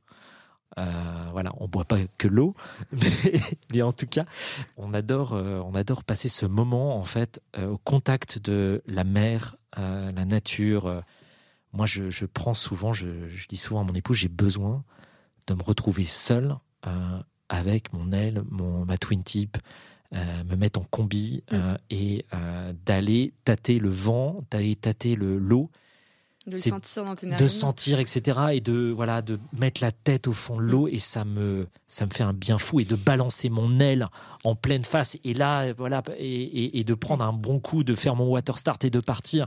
Et ça, c'est des moments géniaux parce que euh, tu es le seul pilote dans l'avion. C'est toi qui drive, etc. de, bout en bout. Et le, kitesurf, c'est vraiment un sport impressionnant, mais magnifique. Euh, parce que c'est ce contact avec euh, vraiment différents éléments, le vent, l'eau, euh, apprécier l'environnement. Un gros grain qui arrive au loin, eh ben, il va falloir s'arrêter, Grégoire. Tu t'arrêtes, tu sors de l'eau et hop, tu rentres, ou alors tu es trop fatigué, il faut sortir. Mm. Et c'est reconnaître ses limites, c'est un sport magnifique. Et donc, on a fait du kite ensemble. Et. Avant d'arriver à ça, vas-y. J'ai un cadeau de Noël à faire euh, pour une personne qui va apprendre le surf. Alors, surf, kite, peut-être un peu différent, évidemment. Quel conseil, enfin quel spot tu me conseilles pour, euh, pour lui offrir un, Alors, un stage de un stage. Alors il bah, y, y, a du côté euh, de je pense qu'on peut dire du côté de Kerillo, Kerillo euh, air, de, air de vent, air de veine, je sais pas quoi, on le dit, dans, dans, le Morbihan, euh, qui est un, gros spot de, surf, mais aussi de kite. Alors, de kite, pour ceux qui savent vraiment envoyer du lourd, euh, voilà, donc on n'est on est pas loin de Quiberon. Moi, j'ai kité quelques fois là-bas. après, en kite, il y a une super école. Je fais, je fais de la pub. Vas-y, j'en ai besoin. c'est Kite, Kite Air. Kiter à Merville-Franceville. Euh, c'est une super école de kite. Euh, c'est là où je vais systématiquement. Parce que c'est pas loin de chez moi, une heure et demie. Euh, voilà, j'y suis, à côté de Cabourg. Et c'est une super école, le spot est génial, mhm. très sécure. Et Damien Brunel, qui a justement Drive, est un, est un super prof, il a une super équipe. Et tu peux apprendre aussi euh, le, wing le wing foil. Hein, tu sais, ce fameux. Euh, tu prends une, planche, une sorte de gros flotteur avec mhm. un foil, mhm. et puis tu as euh, une sorte de, de petit kite en fait que tu tractes à une fois avec tes mains. C'est très casse-gueule. Je conseille pas. Moi, j'en ai fait récemment avec justement Damien. Même Sylvain en a fait, il s'est ruiné les genoux. Hein. C'est alors c'est super à l'écran sur les vidéos YouTube. Tu as l'impression que tu voles, etc. Mais en fait, au départ, tu galères énormément. Alors moi, je conseille plutôt le kite. Euh, c'est l'impression d'être un oiseau. Exactement, ouais. ouais. Ça, voilà, moi j'ai testé, c'est, je préfère le kite. Ok. Voilà. Je te laisse revenir à Data Legal Drive.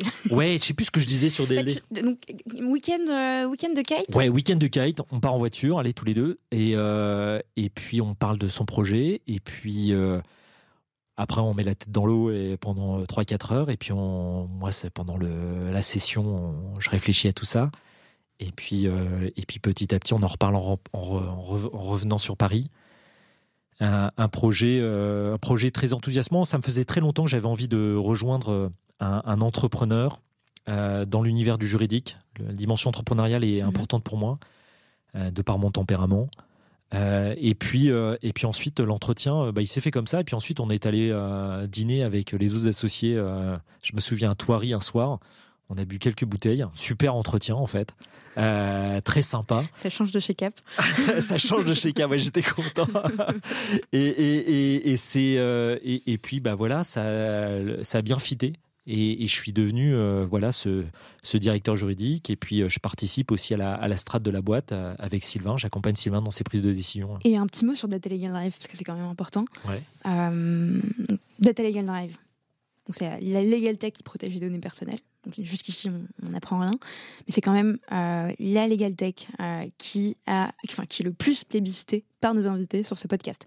Ce qui est quand même assez incroyable. Euh, toujours, je pense qu'on a quand même un tiers, deux tiers de, de nos invités qui, qui, font des retours quasi constamment sur Data Legal Drive. Ce que je trouve quand même incroyable. Au-delà des, des 1500 clients, de la présence sur 25 pays, les deux levées de fonds, les chiffres que j'ai vus sur votre site, pour moi, ça, c'est la meilleure récompense. Bien sûr un, client ambassadeur à qui on ne demande rien du tout et qui parle de vous de cette tout manière. À fait. Ce, qui, ce qui est incroyable. Et j'avais envoyé un message à Floriane pour lui dire mais bravo pour, pour, pour le travail que vous faites avec votre équipe, c'est incroyable parce que quasi constamment, la Telegram Drive est citée sur le podcast. Donc bravo. Ouais, bah écoute, merci. Je pense que c'est c'est le fruit du travail de Sylvain, puis de, tout, euh, de tous les collaborateurs. Moi, quand je suis arrivé, on était 19. Aujourd'hui, on est quasiment 74. Mm. On, a, on a recruté euh, plus d'une cinquantaine de personnes. Et donc, euh, c'est impressionnant. On a une belle image. C'est le fruit du travail de, c'est vrai aussi de, l'équipe marketing qui a mm. super bien bossé. Euh, et puis nos clients, euh, Sylvain et moi, on est un peu les porte-voix dans les affaires publiques. C'est voilà, on, a des convictions. Euh, la privacy, ça fait partie de notre ADN. Et puis on arrive aussi sur Sapin 2. Mm. On arrive sur les dispositifs anticorruption. On, on vient bousculer ce marché avec ce qu'on sait faire, ce qu'on a su faire sur le RGPD, c'est d'offrir du droit digitalisé sur cette question. Là où aujourd'hui c'est beaucoup de techno, très siloté. Mhm. On va essayer de donner au compliance officer l'outil dont il a besoin. Et pour ça, on s'est maqué. Pardonne-moi d'être un petit peu, euh, d'avoir ce langage un petit peu cash, mais ça veut dire que tu es à l'aise avec moi. voilà, on s'est on s'est maqué avec euh, justement le cabinet Vigo. Emmanuel Daoud, un grand avocat pénaliste, qui, dans son quotidien, avec ses équipes, avec Marie Perrault, avec les autres collaborateurs et collaboratrices de Vigo, eh bien, ce sont des spécialistes de la mise en conformité à Sapin 2, mhm. de la conformité, de la compliance. Et c'est aussi un élément dimensionnant chez DLD, parce que DLD, c'est d'abord Sylvain en tant qu'avocat, mhm. c'est Stobé associé, c'est DS avocat, et donc c'est ce lien des Legal Tech avec les avocats. On ne vient pas remplacer les avocats, on les accompagne et on accompagne les directions juridiques. Et sur SAPA 2, eh bien, même chose, on se met en lien avec des experts qui connaissent, qui ont le quotidien, qui ont la glaise, qui ont travaillé au quotidien. Et puis j'ai recruté aussi une ancienne euh, avocate de chez euh, du cabinet Navacel, euh, qui justement vient apporter son expertise en tant que legal product counsel et qui fait ses itérations avec le cabinet Vigo. Et donc on a malaxé, on a crunché les, les recommandations de l'AFA, la loi Sapin 2 euh, des dialogues avec des grands compliance officers du 440 pour comprendre quels sont leurs pain points, où est-ce qu'ils en sont. Et quelquefois, et quelquefois c'est même effrayant parce que quelquefois, ils ont énormément de mal et ils disent comment on va trouver une solution pour vous aider? Et eh ben, on y est allé petit à petit et on, sort là début janvier, en fait, une version euh, bêta euh, avant sa commercialisation avec 50 clients privilégiés qui vont, qui vont tester, etc. Et, c'est une belle aventure. C'est l'usage du, du, droit on, prend le droit, on prend cette matière et on essaye de la, de la digitaliser. Et Dieu sait que c'est compliqué. Hein. Et on va en parler justement de, cette place importante qu'a le juriste dans une legal tech, une place qui est quand même assez différente que dans d'autres entreprises, évidemment, puisque le produit est nécessairement juridique, ou en tout cas lié à la matière du droit. Mmh. Moi, j'aimerais quand même que tu reviennes avant sur Data Legal Drive. Quelle est la genèse de Data Legal Drive? Quelle est l'histoire de, cette entreprise? Alors, comme je te le disais, c'est d'abord euh, Sylvain. Mmh. Sylvain et Maëlys euh, Staub, euh, qui sont euh, mariés. Donc c'est un, couple qui est, à l'origine de cette, de cette entreprise. Donc un couple d'entrepreneurs, véritablement. Lui avocat, elle enfin dirigeant d'une entreprise, une autre entreprise s'appelle Pocket Result. Et ils ont eu l'intuition très vite que la question de la data était aujourd'hui au cœur des entreprises et notamment de la question de la donnée personnelle. Mm-hmm. L'arrivée du RGPD a du pain béni, toutes les entreprises, à reculons, on va dire, en 2018, doivent se mettre en conformité avec le RGPD. Et euh, se mettre en conformité avec le RGPD, avec un doc Excel ou euh, les outils de Microsoft, c'est euh, vraiment partir, là c'est comme pisser dans un bocal, ça sert à rien. et donc il fallait véritablement en fait proposer aux directeurs juridiques, aux DPO, aux entreprises, aux collectivités, aux PME, aux ETI, aux grands comptes, une solution qui les accompagne dans le registre, la constitution du registre de traitement, dans le pilotage des exercices de droit, dans le pilotage des violations de données, dans les pilotages du PIA, hein, du Privacy Impact Assessment, hein, que toutes les entreprises doivent faire. Mmh. Ils avaient d'ailleurs une certaine date euh, au cours de l'année qui vient de s'écouler pour, euh, pour les faire, mais qui doivent continuer à faire. Il fallait leur donner quelque chose où ils puissent centraliser et puissent aussi collaborer. Je crois que le maître mot aujourd'hui des solutions SaaS, c'est la collaboration. Il n'y a plus aujourd'hui de logique où le directeur juridique, le DPO, est dans son petit précaré. Tu mm. vois, tout à l'heure, je te disais, il faut descendre. Mm. Il faut descendre. Eh bien, avec une solution, il faut aussi descendre. Il faut dialoguer avec les autres. Et quand je suis dans, par exemple, la constitution de mon registre de traitement, eh bien, moi, euh, DPO, je vais donner des tâches à accomplir à peut-être un, justement, soit un, privacy guardian qui est euh, présent au sein euh, de la direction marketing, qui a mhm. cette bonne vision de ce que fait l'équipe marketing et qui va pouvoir en fait travailler directement dans la plateforme. Et ben c'est la même logique d'ailleurs qu'on fait sur Sapa 2. On voit euh, le compliance officer, il est souvent très seul. Et eh bien, il va pouvoir dialoguer, donner des tâches à accomplir, et puis euh, bah, les processus métiers qui sont basés aux Philippines. Et eh bien, parce qu'il y a une filiale aux Philippines, et ben c'est le contact du compliance officer, et bien pouvoir travailler directement dans cette plateforme. La, dimension collaborative. Et puis aussi derrière, c'est euh, cette intuition qu'il doit y avoir de l'expertise. Un outil SaaS juridique, c'est pas un outil de fulfillment de formulaire. C'est pas de l'Excel digitalisé. Ça, ça sert à rien. Euh, voilà, si tu achètes ça, euh, voilà, c'est que tu n'as pas vraiment fait ta maturité en tant que directeur juridique. Enfin, tu payes pour. Et donc l'expertise, c'est finalement euh, mettre dans une solution un parcours intellectuel, un parcours utilisateur, un parcours juridique, qui soit le plus proche de ce qu'exigent les autorités, la CNIL ou mhm. l'AFA, et d'accompagner de bout en bout, en fait, le juriste ou la personne qui n'est pas juriste, que ça soit le plus simple possible, le plus efficace, avec l'expertise, avec l'aiguillonnage, etc. Et ça, c'est comme ça, quand on fait une cartographie des risques, Cette cartographie des risques, euh, c'est un travail hyper fastidieux. Comment j'accélère cette cartographie? Comment je la pérennise? Comment je la mets à jour? Comment je la fais dialoguer avec les autres piliers du RGPD, pardon, de, la loi Sapin 2 Comment je fais dialoguer? Une alerte, mhm. une évaluation des tiers. Ben voilà, c'est pas ma petite cartographie sur un petit document Excel ou un PowerPoint fait par un petit consultant à côté. Non, ma cartographie des risques, c'est mon cœur du réacteur. Elle est mouvante. Elle est mouvante, elle est vivante. Voilà. Et l'AFA demande à ce qu'elle soit vivante, cette cartographie. Si tu n'as pas compris ça, et quand tu es un éditeur comme nous, eh ben, euh, tu, voilà, tu peux passer ta route et peut-être qu'on te vendra 3, 4, etc. Et très bien. Puis ensuite, tu fermeras la clé sous la porte. Non. Nous, on a, c'est un, faut comprendre sur Sapin 2, c'est un projet qu'on a depuis mars dernier. Donc, tu vois le temps de maturation. Mm. Euh, et on est en plein, voilà, le développement, les développements continuent. C'est euh, énormément de réflexion. C'est avec Sylvain, c'est des, des, soirées quand on a fait la levée de fonds, etc. à Noël, on réfléchissait sur Sapin 2. Ouais, ok, allez, on va aller chercher du cash, mais qu'est-ce qu'on va, pourquoi ce cash? Quelle est notre vision? Notre vision, qu'est-ce qui va nous finalement transformer l'essai et faire que Data Legal Drive va continuer à vivre? Mm-hmm et ben on a, on a énormément réfléchi ensemble. Euh, et, c'est passionnant parce que euh, quand on est directeur juridique, quelquefois, bah, comme moi j'étais hein, chez Lexis, euh, je faisais mon job, je suis passé dans une, une autre sphère. Je fais toujours du droit, j'accompagne mhm. toujours le business et, les commerciaux dans la négociation des contrats, dans les aspects corporate, etc.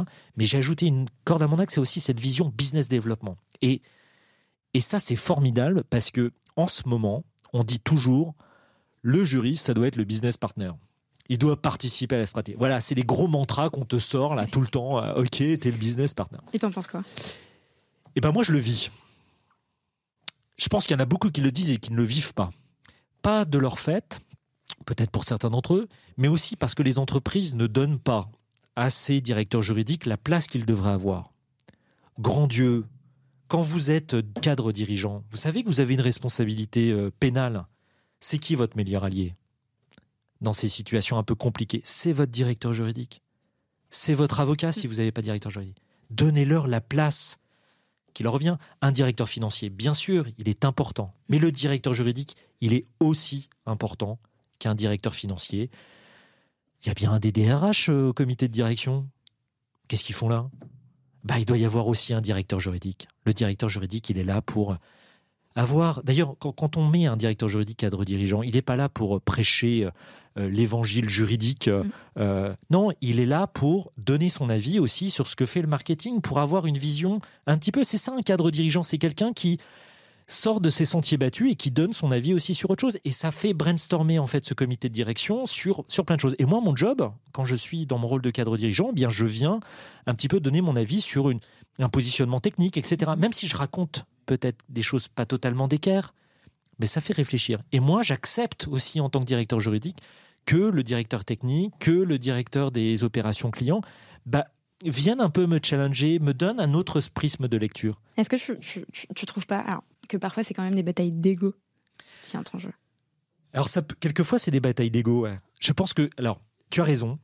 Euh, je pense que les juristes souffrent quelquefois euh, de cette euh, guéguerre. pas, que les juristes, ça peut être. Enfin, typiquement, tu parlais de l'exemple d'être challengé par, par quelqu'un du juridique quand on est dans le commercial ou le marketing. Mmh. C'est, on peut se dire, mais qu'est-ce qu'il en sait? Pourquoi il me dit ça? Qu'est-ce qu'il en sait? Bah, Justement, s'il a assez d'humilité hein, en face, il y en a beaucoup, eh bien, il va voir qu'il y a peut-être un autre regard, une autre manière d'aborder mmh. des questions et une autre stratégie. Mmh il sera décideur ensuite. Le rôle du jury, c'est pas de prendre la place, c'est de décider à la place. Mm. Euh, c'est euh, simplement d'apporter euh, un autre regard, d'apporter des analyses de risque et de permettre en fait au directeur commercial, au directeur marketing, en lien avec la direction, mm-hmm. de prendre la meilleure décision dans l'intérêt des salariés et l'intérêt de l'entreprise. C'est ça le, cette recherche du bien commun dont on parle bien souvent. Bah, ce bien commun, eh bien, c'est aussi l'intérêt des salariés. Et c'est ça, moi, ce qui m'anime, c'est de euh, ce qu'on se disait avec je prends un exemple c'est l'image qui me vient on a fait un kick-off avec Sylvain on était euh, on avait tous nos collaborateurs c'est d'ailleurs une belle photo qu'on a dans qu'on présente sur notre site on a on était 60 à l'époque mhm. et on s'est dit on s'est regardé euh, Sylvain et moi et on était à 19 maintenant plus de 60 on s'est dit waouh, la responsabilité que nous avons. Parce que derrière chacune de ces personnes, bah, il y a des personnes euh, qui peuvent être seules, mais il y a des vies de famille hein, derrière. Il y a un salaire. Et notre responsabilité à nous, dirigeants, eh bien, c'est de prendre les bonnes décisions pour continuer à ce que ces gens puissent s'épanouir, puissent vivre dans une situation quand même aujourd'hui qui est un peu compliquée. Euh, et quelle responsabilité on a? C'est très vertigineux et ça demande beaucoup d'humilité, une prise de décision quelquefois qui est compliquée. Quand on doit se séparer d'un collaborateur ou d'une collaboratrice, c'est une décision aussi qui est lourde. Mm. Voilà. Mais on pense à quoi d'abord? On pense à l'intérêt des salariés, on pense à l'intérêt de l'entreprise, on pense à ce bien commun qui mm-hmm. nous unit. Voilà. Notre objectif, c'est bien sûr de faire du, d'assurer la rentabilité de l'entreprise, mais c'est aussi d'avoir cette vision vis-à-vis des salariés. Et ça, c'est. Et puis, si on n'a pas cette vision vis-à-vis des salariés, ça se ressent à la fois sur son évolution, sur son produit, sur, euh, sur, plein, de choses, oui. Tout à fait, ouais. ouais. Sur plein de choses, exactement. Je t'ai coupé. Tout non, non, pas du tout. Et bah, ça tombe bien parce que j'ai une autre question. Euh, est-ce que tu peux me parler de, tes premiers jours d'Atelier Drive Donc tu arrives, Grégoire arrive avec sa cravate, euh, son costume, euh, trois pièces, trois pièces ou non Non, non, non, non. j'avais pas mis de cravate. Je me suis dit quand même, je joue pas au con le premier jour. Donc il arrive avec sa veste. il arrive sur ce, dans, ce, bureau finalement qui a une quinzaine de mètres carrés en moins. Exactement. ouais, ou je suis plus, plus seul ou en, en tout cas il y a des il y a des bureaux superposés. C'est ça. Comment ça se passe ces premiers jours? Quelles sont, quelles sont les premières choses que tu as pu mettre en place ah, Les premiers jours. Hein. Ouais, ouais. Euh, les premiers jours, bah, déjà, ça a, été, euh, ça a été un choc. Et à côté de ça, euh, beaucoup de sympathie en fait. J'ai pas souvent. Il y, y, a un côté aussi, il faut le dire, dans les grandes entreprises, un côté très waterfall, très piédestal, très positionnement et, et quand Grégoire était le directeur juridique de LexisNexis, etc., voilà, la, la, parole, euh, voilà. Et puis, mais j'ai d'ailleurs j'en garde un bon souvenir et, le, meilleur, euh, c'était, j'avais beaucoup de contacts avec tout le monde. J'étais pas à me la péter, etc. Mm. J'adorais descendre, discuter avec tout le monde, etc. Mm. Et d'ailleurs, c'est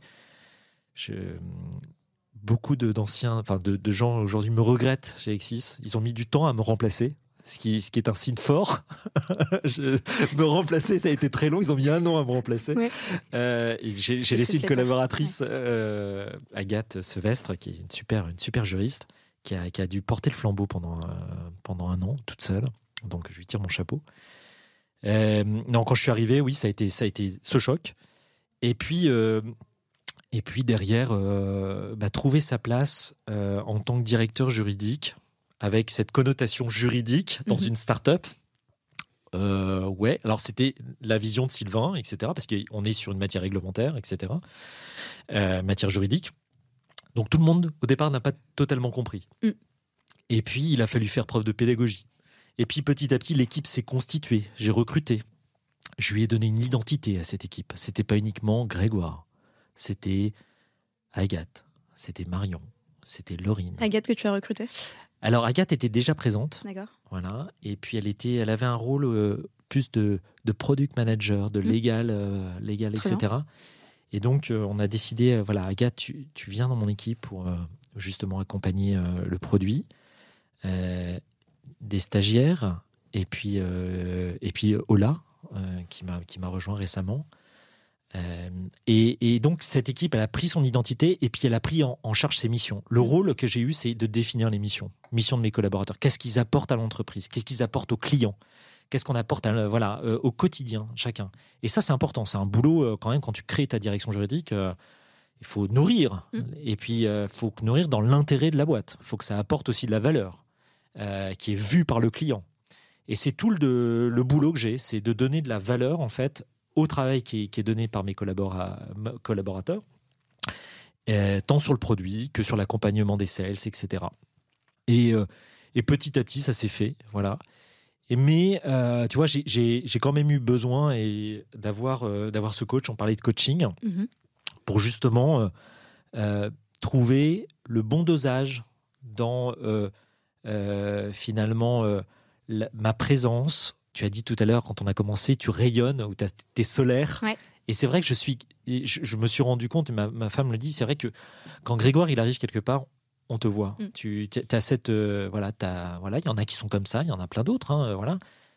Euh, voilà. Et, et- et- et donc euh, d'être un petit peu plus de, de doser, de trouver euh, vraiment le bon dosage, euh, voilà. Et puis là où je m'éclate le plus, c'est euh, c'est dans des, des moments comme on vit toi et moi en ce moment. C'est voilà, je ça me permet aussi de sortir un petit peu de, de tout ça, et c'est pour ça que je prends autant de plaisir à voilà passer du temps avec euh, dans les affaires publiques. Mm. Mais je, je raffole aussi du, du management parce que c'est un, un job très compliqué, trouver sa place. Et, euh, et, et j'ai les- j'ai j'ai une de mes collaboratrices, il n'y a pas plus tard que vendredi, qui m'a fait un mail. hein, qu'il il faudrait que je vous le lise. Avec je- grand plaisir. je, je, je- franchement, c'est euh, c'est pour vous dire que quelquefois, les, les collaborateurs savent aussi remercier le travail qui, qui est fait par un, par un manager. Euh, alors, je vais le retrouver. J'en ai pas pour longtemps. Non, mais Euh, Prends tout ton temps. attends, voilà. Hop, qu'est-ce qu'elle a? Donc, on était sur euh, vendredi. Voilà, c'était vendredi soir. Je vais le trouver. Euh, mais il faudra couper, sûrement. Ou non, euh, Non, si non, tu veux, non. on peut couper. Voilà, ça y est, je l'ai, je l'ai, je l'ai. Grégoire, trois mois déjà, le temps est passé si vite. Après trois mois, je ne peux que te remercier et te dire que je ne regrette pas de m'être lancé dans cette nouvelle aventure professionnelle. Merci de m'avoir accompagné. Notez un petit peu le. Je trouve ça va être euh, c'est très inspirant, je pense pour tout le monde. Merci de m'avoir accompagné dès les premiers jours pour que je puisse prendre mes marques en douceur et avec sérénité. Merci de me soutenir, de me faire confiance, de croire en moi. Merci pour ta présence, pour ton accompagnement, pour ta générosité. Merci pour les échanges riches et constructifs qu'on a pu avoir jusqu'à présent. J'ai de, la chance d'avoir un manager qui me pousse à donner de mon mieux et à être la version la plus efficace de moi. Ton soutien ainsi que tes encouragements ont renforcé mon esprit fonceur et ma motivation. Je suis ravi de faire partie de l'aventure DLD et je suis impatiente chaque jour d'apprendre de nouvelles choses et de réussir de nouveaux challenges. Tu peux compter sur moi pour la suite. J'ai, j'ai été, quand j'ai reçu cet email, ça m'a énormément touché. C'est rare. Mm. C'est très rare de recevoir ce genre d'email de la part de collaborateurs. Souvent, euh, le patron, ça, putain, il nous fait chier, quoi. et pardon d'être un peu, un peu cash. Et d'avoir quelqu'un euh, qui, euh, voilà, qui a aussi ce- cette confiance en elle et qui est capable aussi de dire merci. Merci. de dire merci. Et moi, je dis aussi merci à mes collaboratrices. Merci pour le travail que vous faites. Et ben ça, c'est euh, c'est le plus beau des cadeaux euh, en cette période de, de Noël. Mon cadeau professionnel, voilà. Et, et c'est très beau. Et puis tu le ressens, tu le ressens dans ton équipe. Enfin, tu, enfin, tu... Oui, tu ressens, voilà. Je dis pas que c'est ro- c'est rose tous les jours. Hein. Quelquefois, c'est compliqué. Savoir Non, dire non, savoir aussi orienter, euh, le bon dosage, etc. Tout ça, c'est une question d'ajustement. On est, comme je disais tout à l'heure, on est des êtres de relation. Donc, Mm. quelquefois, bah, quelquefois, le, on n'est pas dans son assiette. On a des choses en tête, des problématiques. Bon, bah, pardon. Mille fois pardon pour tout ça. Et, et ensuite, euh, bah voilà, un, un bel email comme ça, c'est. et Je trouve que si vous le réécoutez, vous les auditeurs là Ouais. qui nous écoutez, euh, repesez un petit peu tous les mots. Je crois qu'elle a dit plein de mots justes et Mm. qui doivent nous animer euh, dans, dans notre boulot de manager. Merci à toi de nous avoir lu ce- cet email. Bah, je, pense que, prie. je, je- je pense que tu devrais euh, l'imprimer, l'encadrer Ouais. et le conserver euh, dans un coin ou, ou faire euh, peut-être comme ce qu'on fait nous chez, chez Séraphin, on a un petit, euh, ce qu'on appelle un mur de la gloire ouais. avec tous les, euh, tous les retours très Tant que c'est positifs. pas un mur des cons. Non, non, non, non, non, c'est un mur de la gloire avec tous les, tous les retours positifs Positifs, ouais. d'invités, Ouais. et, euh, et, euh, qu'on consulte. Il y a des moments où en fait on a besoin de. Bah de, de De- se dire, de Ok. reprendre confiance. Parce que quelquefois, c'est super dur. Et dire, regarde dans le rétroviseur, regarde tout ce que tu as accompli. Putain, tu as fait des super belles choses dans ta vie. euh, et et c'est beau ce que vous avez fait. Donc, confiance C'est ça, et en avant. toujours. En avant. Motivation, Motivation à fond. toujours de Voilà. ce qui Et, ça, ce qui et ça, ça, donne de la motivation. Merci à toi de me l'avoir lu. Non, vraiment, un grand merci parce que c'est c'est hyper touchant. Et puis, euh, je pense que rares, euh, enfin, rares sont les personnes qui, euh, qui prennent le temps de- d'envoyer ce. Oui, ce tout genre à fait, de- de tout message, à fait. Même si elles le pensent, mais d'avoir fait ce. ce- D'avoir fait ça, ouais. ces étapes. Tout à fait. J'ai j'ai une autre question, justement. On parlait de, de, de la place du juriste dans une legal tech. Ouais. Euh, on peut se dire, euh, on est juriste au sein d'une legal tech ou on est salarié plus globalement au sein d'une legal tech, on est forcément sensibilisé au juridique. Ouais. Ce qui n'est peut-être pas nécessairement le cas. comment tu as perçu les choses quand c'est arrivé, en termes de, de, compréhension des enjeux et de culture juridique euh, sans que ce soit ce qui n'est pas péjoratif hein, comme question pour, l'équipe de DLD. Hein. Je, vais, je vais te dire, c'est euh, ça dépend en fait. Je, notamment l'exemple, c'est euh, l'appréhension du RGPD en fait. Mhm. je crois qu'il y a autant d'efforts à faire qu'on soit une legal tech ou pas une legal tech. Quelqu'un qui arrive à la tech et développement full stack, développeur full stack, mm il n'en sait pas plus que quelqu'un qui vient pas bosser dans, qui, n'est pas dans une legal tech. Donc il faut, euh, faut former les gens. Et mes équipes, en fait, prennent le temps euh, dans le onboarding de former. Mm. Il y a des sessions de formation sur euh, le RGPD, sur Sapin 2. Mm. Tous les 15 jours, on forme sur Sapin 2 tout le monde. Tout le monde. C'est-à-dire que Legal Tech, RegTech, c'est un sens pour tout le monde. Tout le monde sait aujourd'hui ce que c'est que l'évaluation des tiers.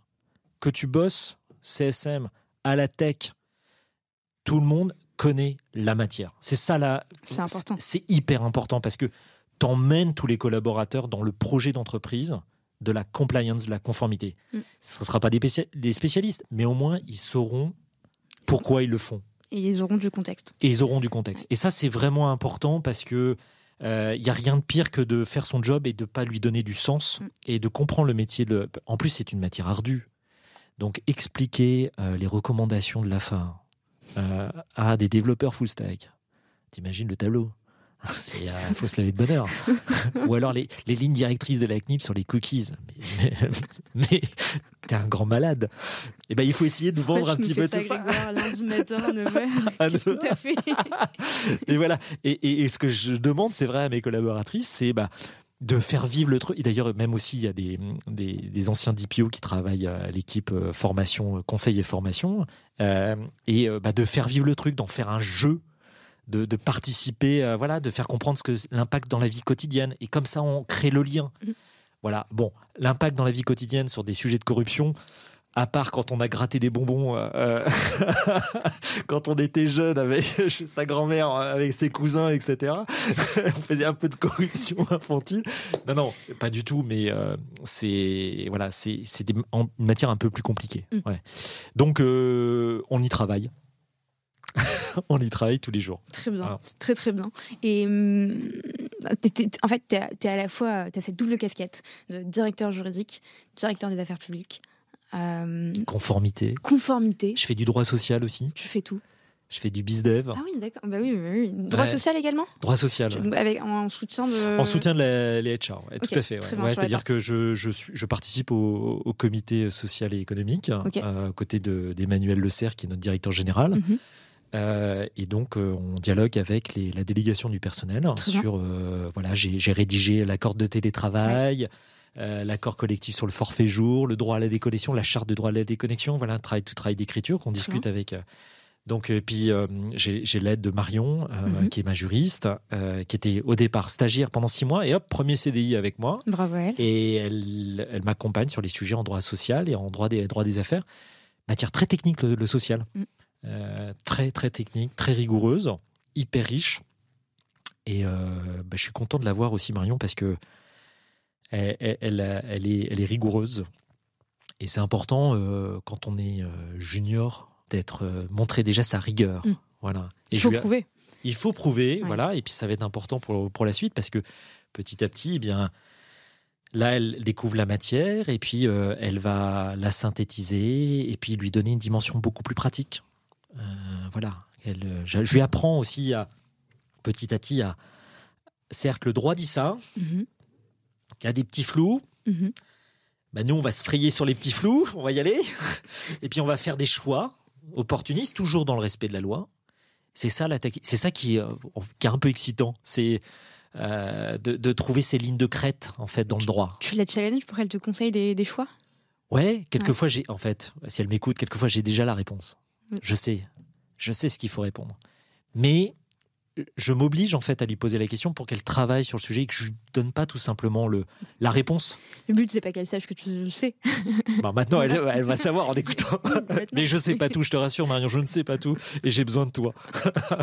Malheureusement, j'ai besoin de toi. Donc justement, tu es directeur juridique et surtout aussi directeur des affaires publiques. Euh, est-ce que tu peux nous dire quel est le quotidien euh, d'un directeur des affaires publiques? Enfin, Quelles sont les missions d'une personne en charge euh, de ce type de sujet? Est-ce qu'il y a des vases communicants aussi avec le juridique? J'imagine que oui, au vu de votre activité. Comment ça se passe? Un bon, un bon directeur des affaires publiques, des opérations publiques, des relations publiques, c'est dans une entreprise, c'est quelqu'un qui connaît absolument le métier de la boîte. Mhm. Voilà. Le métier de la boîte chez DLD, c'est la compliance, la conformité. Je sais ce que c'est que le RGPD. Je sais ce que c'est que le, la, la lutte et la mise en place des dispositifs anticorruption. Donc je suis capable d'en parler. Je ne suis pas un imposteur souvent il y a des gens qui font des affaires publiques et puis euh, qui ont la gouaille, etc. et qui d'ailleurs ont des talents et qui sont capables de, s'adapter. La force que j'ai, c'est que je connais le métier. Mm. Voilà. Et puis nos prescripteurs, nos clients sont des directeurs juridiques. Donc je suis capable de leur parler, je connais leurs difficultés, etc. Et euh, un boulot derrière de directeur des affaires publiques, bon bien sûr c'est un contact avec tout un écosystème. Mm-hmm. C'est euh, bien parler auprès euh, des, euh, des instances gouvernementales, auprès des fédérations professionnelles, auprès de toute une série de personnes, de nouer des contacts, de faire du networking. C'est passer du temps aussi dans, dans des cocktails. Voilà, il faut savoir lever le coude de temps en temps. Il faut savoir écouter. Il faut avoir beaucoup d'amour. Il faut aimer les gens. Il faut aimer les gens. Il faut, faut aimer, faut aimer écouter, euh, parce qu'ils ont plein de choses à vous raconter. Il faut savoir un peu éponger. Je dis pas que c'est facile tous les jours, parce que quand vous avez quelqu'un quelquefois qui, alors je parle du quotidien, qui vous raconte sa vie, etc., et que ça dure un quart d'heure, une demi-heure, et que vous êtes en plein cocktail, et vous dites mince, euh, je vais pas pouvoir aller me resservir un petit coup de rouge parce qu'il est en train de me tenir le crachoir. Euh, non, je rigole, hein, je, je, je, blague, mais voilà. je pense que les auditeurs et les auditrices ont compris que tu rigolais. Je pense qu'ils doivent être en train de. non, non, mais et, et c'est voilà, il faut faire preuve de patience, etc. Et, et beaucoup d'écoute. Donc voilà, et puis c'est tout un écosystème euh, derrière qu'il faut savoir appréhender. Ça bouge énormément. Mhm. Euh, par exemple, euh, le cabinet Vigo, c'est un cabinet que je suis allé chercher mhm. euh, en lien avec le groupe Lefebvre d'Alloz, parce que ce sont des auteurs de chez, chez Lefebvre d'Alloz. Et donc j'ai proposé à Sylvain, allez, on part avec le cabinet Vigo. Qu'est-ce que t'en penses? Voilà, c'est des, propositions là-dessus. Mhm. Ou alors de, de nouer des partenariats. On a des partenariats stratégiques qui sont en train de se nouer en ce moment. Mhm. C'est comme l'écosystème de la, dispositif anticorruption. enfin voilà, il y, a énormément d'acteurs. Euh, et voilà, c'est trouver, c'est ouvrir des portes d'entrée, euh, c'est être sincère, c'est euh, voilà, c'est alors c'est être sincère, mais il y a forcément un intérêt derrière qui est bien sûr, totalement légitime. bien sûr. Comment on arrive à concilier cet intérêt avec la sincérité de l'échange qui est avec la personne en face? Eh ben, en disant les choses en vérité, en vérité. Mm. Il ne s'agit pas de tourner autour du pot. On est là pour, pour dialoguer, pour faire du business. Moi, j'ai un intérêt, c'est de développer l'entreprise, euh, de la sécuriser. Euh, voilà, c'est la mission qui m'est donnée par, euh, Sylvain. Et quand je rencontre quelqu'un, eh bien, eh ben je, voilà, exposer tout simplement, bah voilà, est-ce qu'on pourrait pas être en partenaire? Quand on fait du lobbying, eh bien, c'est aussi important parce que c'est, ça participe aussi, bah, finalement, à l'image de l'entreprise. Mm-hmm c'est être ce porte-voix, de faire passer des messages, des éléments de langage, d'être présent. Euh, aujourd'hui, les réseaux sociaux nous amènent à être fortement présents. On a, c'est vrai, il faut le dire, hein, on a, la présence de DLD sur, euh, sur le marché est très forte. C'est un choix qu'on a fait. C'est un choix légitime. Euh, on est fier de ça. On n'est pas jusqu'au boutiste, mais on, est très présent. Et on est présent aussi, on l'incarne. Sylvain incarne, j'incarne l'entreprise, et quoi de mieux qu'un directeur juridique pour, pour incarner en fait derrière euh, un rôle d'affaires publiques euh, Je dis pas, c'est pour moi c'est un métier nouveau, c'est un métier dans lequel je m'épanouis. Mhm. Euh, on parlait de la, la, force de la parole, de la conviction tout à l'heure, ou avant qu'on on démarre ce, podcast. Et, et c'est important d'avoir bah voilà, cet état d'esprit. Je, moi, je, je, suis très épanoui dans, dans, ce job. Je, je, ne dis pas que je serai euh, demain directeur des affaires publiques d'une autre société. Hein, on verra. Euh, la vie est encore très longue. Mhm. Je suis très attaché à mon poste, à mon, à mon rôle de, de juriste, juriste d'entreprise. J'aime beaucoup mon métier, mhm. d'accompagner les, les, sales, euh, les, le marketing, et d'accompagner, transmettre mon savoir. C'est mon ADN les affaires publiques, ça me permet un petit peu de, eh bien, un petit peu ce, rôle. Tout à l'heure, on parlait de l'avocat qui plaidait. Alors, je, bien sûr, je plaide en Athènes, je plaide ma cause. Dieu sait, il faut un plafond de responsabilité, euh, etc. Mais qu'est-ce que tu fais Qu'est-ce que tu as négocié Oh, tu as transféré la propriété intellectuelle euh, euh, de, la plateforme, mais t'es mal grand malade. Donc, oui, il faut expliquer les choses. Et puis, les affaires publiques, ben voilà, c'est aussi tourner vers l'extérieur, vers des gens qui vous connaissent pas. Mm. Dit, mais c'est qui celui-là là? Il, arrive comme ça. C'est vrai, j'ai avant, on ne me connaissait pas. Tu te prends des portes? Ouais, ça m'arrive, ouais. ouais. ouais. tout à fait, ouais. Ça m'arrive de justement d'avoir euh, des, des, refus, des, des silences, euh, des mails auxquels on vous répond pas. Ça, il faut le dire, parce faut, faut, faut, faut, le dire qu'on se prend. Ah bah oui, ah oui, bien sûr. La vie n'est pas. Ah non, non, c'est pas, c'est pas cool. Hein, euh, c'est oh là là, c'est l'autoroute. allez, non, non, mais pas du tout. C'est beaucoup quelquefois de d'incompréhension, euh, de, se dire bah, pourquoi ça ça fonctionne pas? Bon bah, bah c'est pas grave, ça veut dire que bah, j'ai pas c'était pas le bon moment ou j'ai peut-être mal agi ou etc. Et puis on apprend et puis on y va et puis quand on arrive à voilà à, trop avoir une relation avec le ministre, le garde des sceaux, etc. Bah ça c'est super de pouvoir rencontrer euh, Cédrico, etc. De voilà, d'être d'être présent dans les grands chez Animeum, mm. euh, c'est très important. Hein. Et, je, sais que je, le cite depuis tout à l'heure, mais je pense que ça, me fait penser à ça. Euh, encore une fois, euh, à Maïl Stop qui disait dans son épisode, chez Data Legal Drive, on avait fait dès le départ ce qu'on, en tant que jeune startup, qu'on ne devait pas faire ou on devait faire uniquement un an plus tard. Mhm. Et ça se sent. Euh, cette volonté. Euh, enfin, je, je, connais très peu de Legal Tech, mis à part euh, celle que tu as en tête, qui est Doctrine, qui est un directeur des affaires publiques. Tout à fait, ouais. Philippe. C'est ça, et c'est important de bah, d'aller sur des, des sujets, des cadeaux qui sont peut-être un peu précipités pour une jeune structure, mais qui sont finalement vitaux, nécessaires. Absolument, ouais. Ouais, l'image. C'est on est dans un univers très concurrentiel. On voit sur le RGPD, il y a mm. plein d'acteurs. Il y a un acteur américain. Mm. On est content de le déboulonner, cet acteur américain. On a, il y a un, non, mais c'est vrai, la, question de la souveraineté. Au départ, c'était euh, un, gros mot, la mm-hmm. souveraineté, euh, pendant très longtemps. Euh, mais aujourd'hui, la souveraineté numérique, mm. offrir aujourd'hui des solutions qui protègent les données des entreprises parce qu'elles sont hébergées en France et qu'elles sont insusceptibles d'être collectées par les GAFAM, etc., c'est c'est pas de la science-fiction, c'est la réalité il y a des, grands acteurs comme Alain Garnier de James Spot mm. qui prêchent aujourd'hui quelquefois un petit peu trop dans le désert. Mm. C'est hallucinant aujourd'hui de voir euh, c'est euh, toujours des acteurs américains qui sont toujours en train de euh, phagocyter un petit peu la souveraineté étatique française. Non, il y a des acteurs français qui, ont un vrai savoir-faire, qui font travailler des salariés français, qui amènent, de qui amènent de, une richesse économique. Et eh bien ça, il y a un Small Business Act aux États-Unis. Il doit y avoir un Small Business Act en France, en Europe, pour les sociétés françaises. C'est une conviction, moi, que j'ai. Euh, et euh, on est ravis, nous, quand on fait des win-back dans des grands groupes mm. face à. Je respecte tout à fait OneTrust euh, ou, ou d'autres sociétés, mais c'est une société américaine. Quelle société française a envie de confier ses données personnelles à des sociétés américaines? Qui? Qui aujourd'hui Voilà. Mais on va mettre des niveaux de sécurité, etc. Ok, très bien. Allez voir vos directeurs juridiques qui vont penser du Patriot Act, du, du Et là, je fais pas de, je fais pas de, du marketing de la peur. je dis simplement, il faut regarder la réalité en face. C'est la réalité. C'est la réalité. Voilà, c'est tout. Après, tu fais ta gestion de risque. Mais bon, euh, voilà, moi, je, quelquefois, je, je, je, je, tombe des nues quand, quand, je vois des grands groupes comme Thales qui se maquent avec des, des sociétés euh, américaines pour simplement être la caution, on va dire, morale. Euh, quelquefois de, de, de, de, sociétés américaines qui mm. prennent en charge de, l'hébergement de données.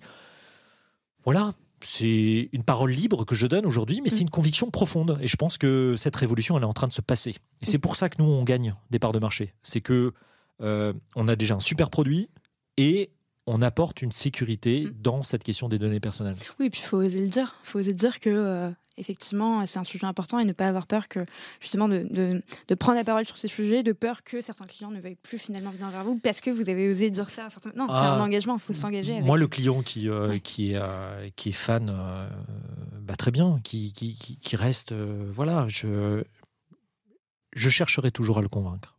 Voilà, on aura toujours ce dialogue. Je pense que voilà, la porte n'est pas fermée. Viens dans mes bras. Quelle invitation incroyable.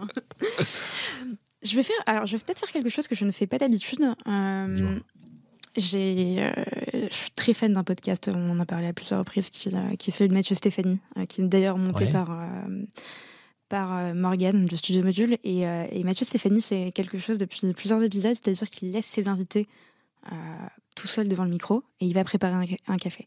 moi, ce que je vais faire, c'est que je vais aller aux toilettes plutôt et que je vais te laisser devant le micro et je vais te laisser parler aux auditeurs. de raconter quelque chose. voilà, je te, je, te, je te cornerise un peu. Je suis désolée. non, aucun souci.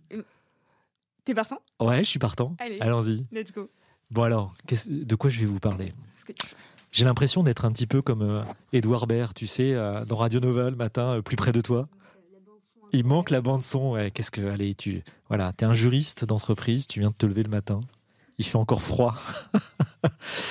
non, aujourd'hui, euh, ce dont je pourrais vous parler, tout simplement, c'est euh, ce métier que, que nous avons, vous qui nous écoutez euh, à, parole de juriste, ce, métier de juriste d'entreprise.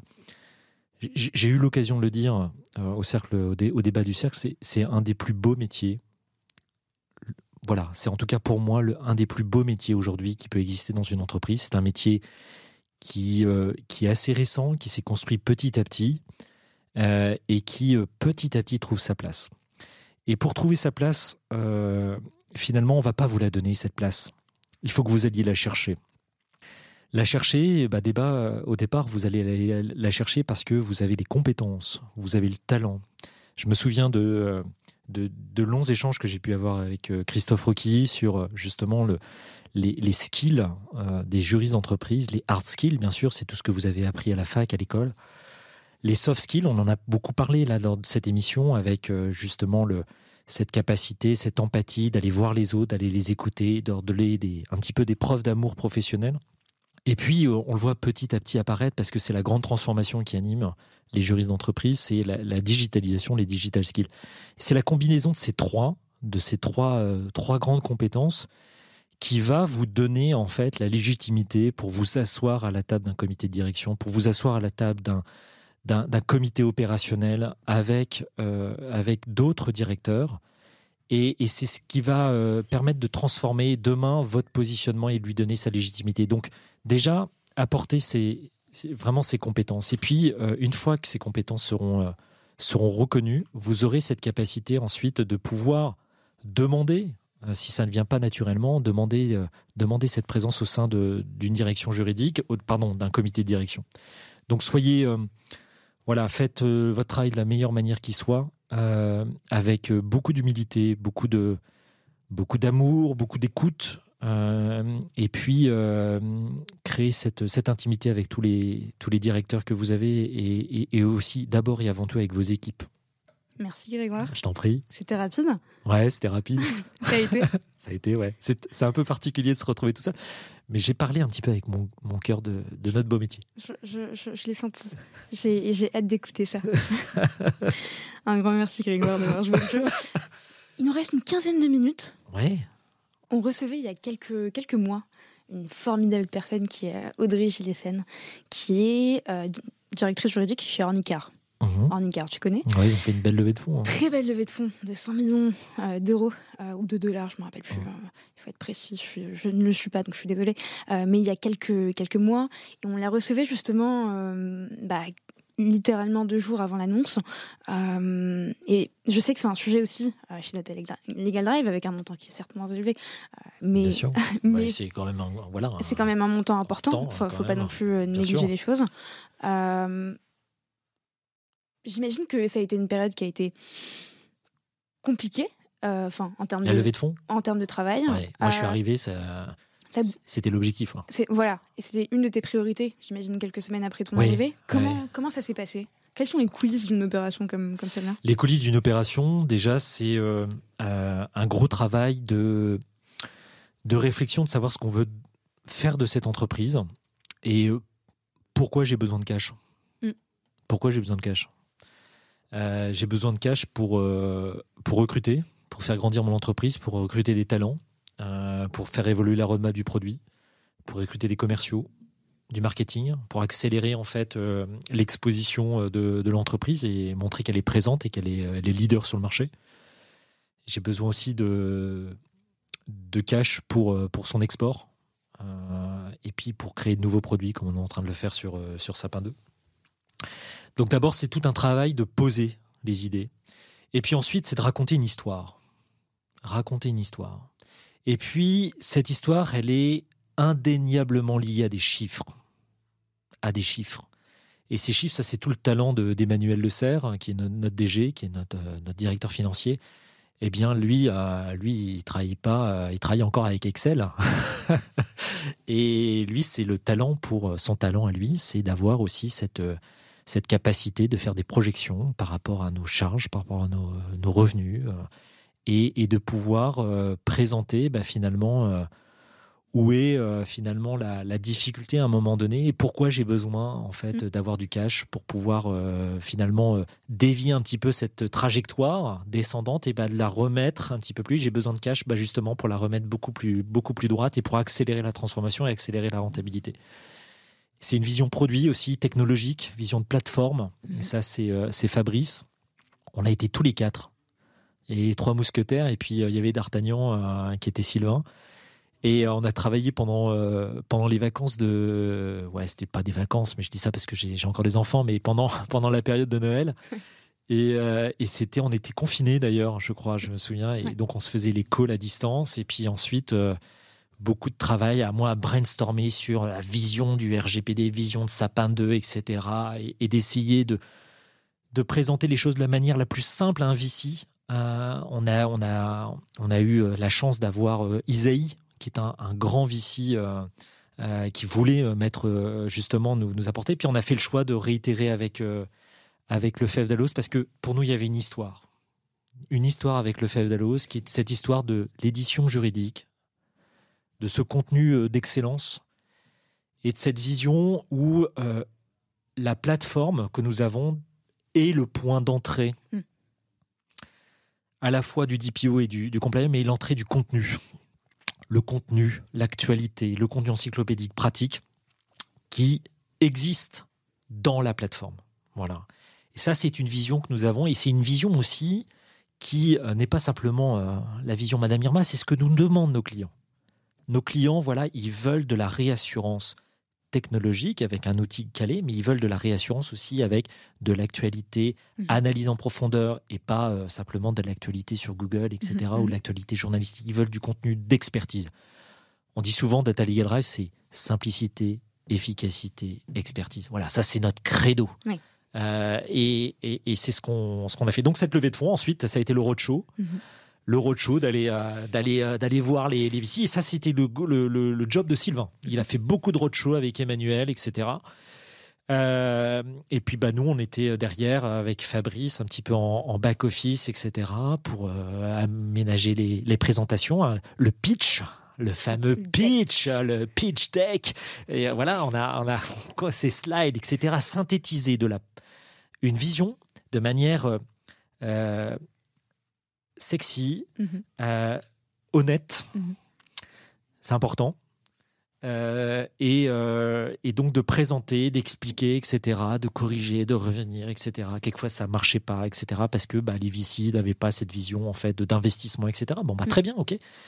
Mais voilà. Et puis et puis finalement avec le FEV d'Alloz, avec Olivier Campenon, qui avec qui on noue une, un énorme relationnel. Vraiment, c'est vraiment une belle histoire. C'est une très belle histoire avec le groupe Le Fedalos qui a cette dimension d'innovation. Mhm. Au quotidien, c'est son ADN.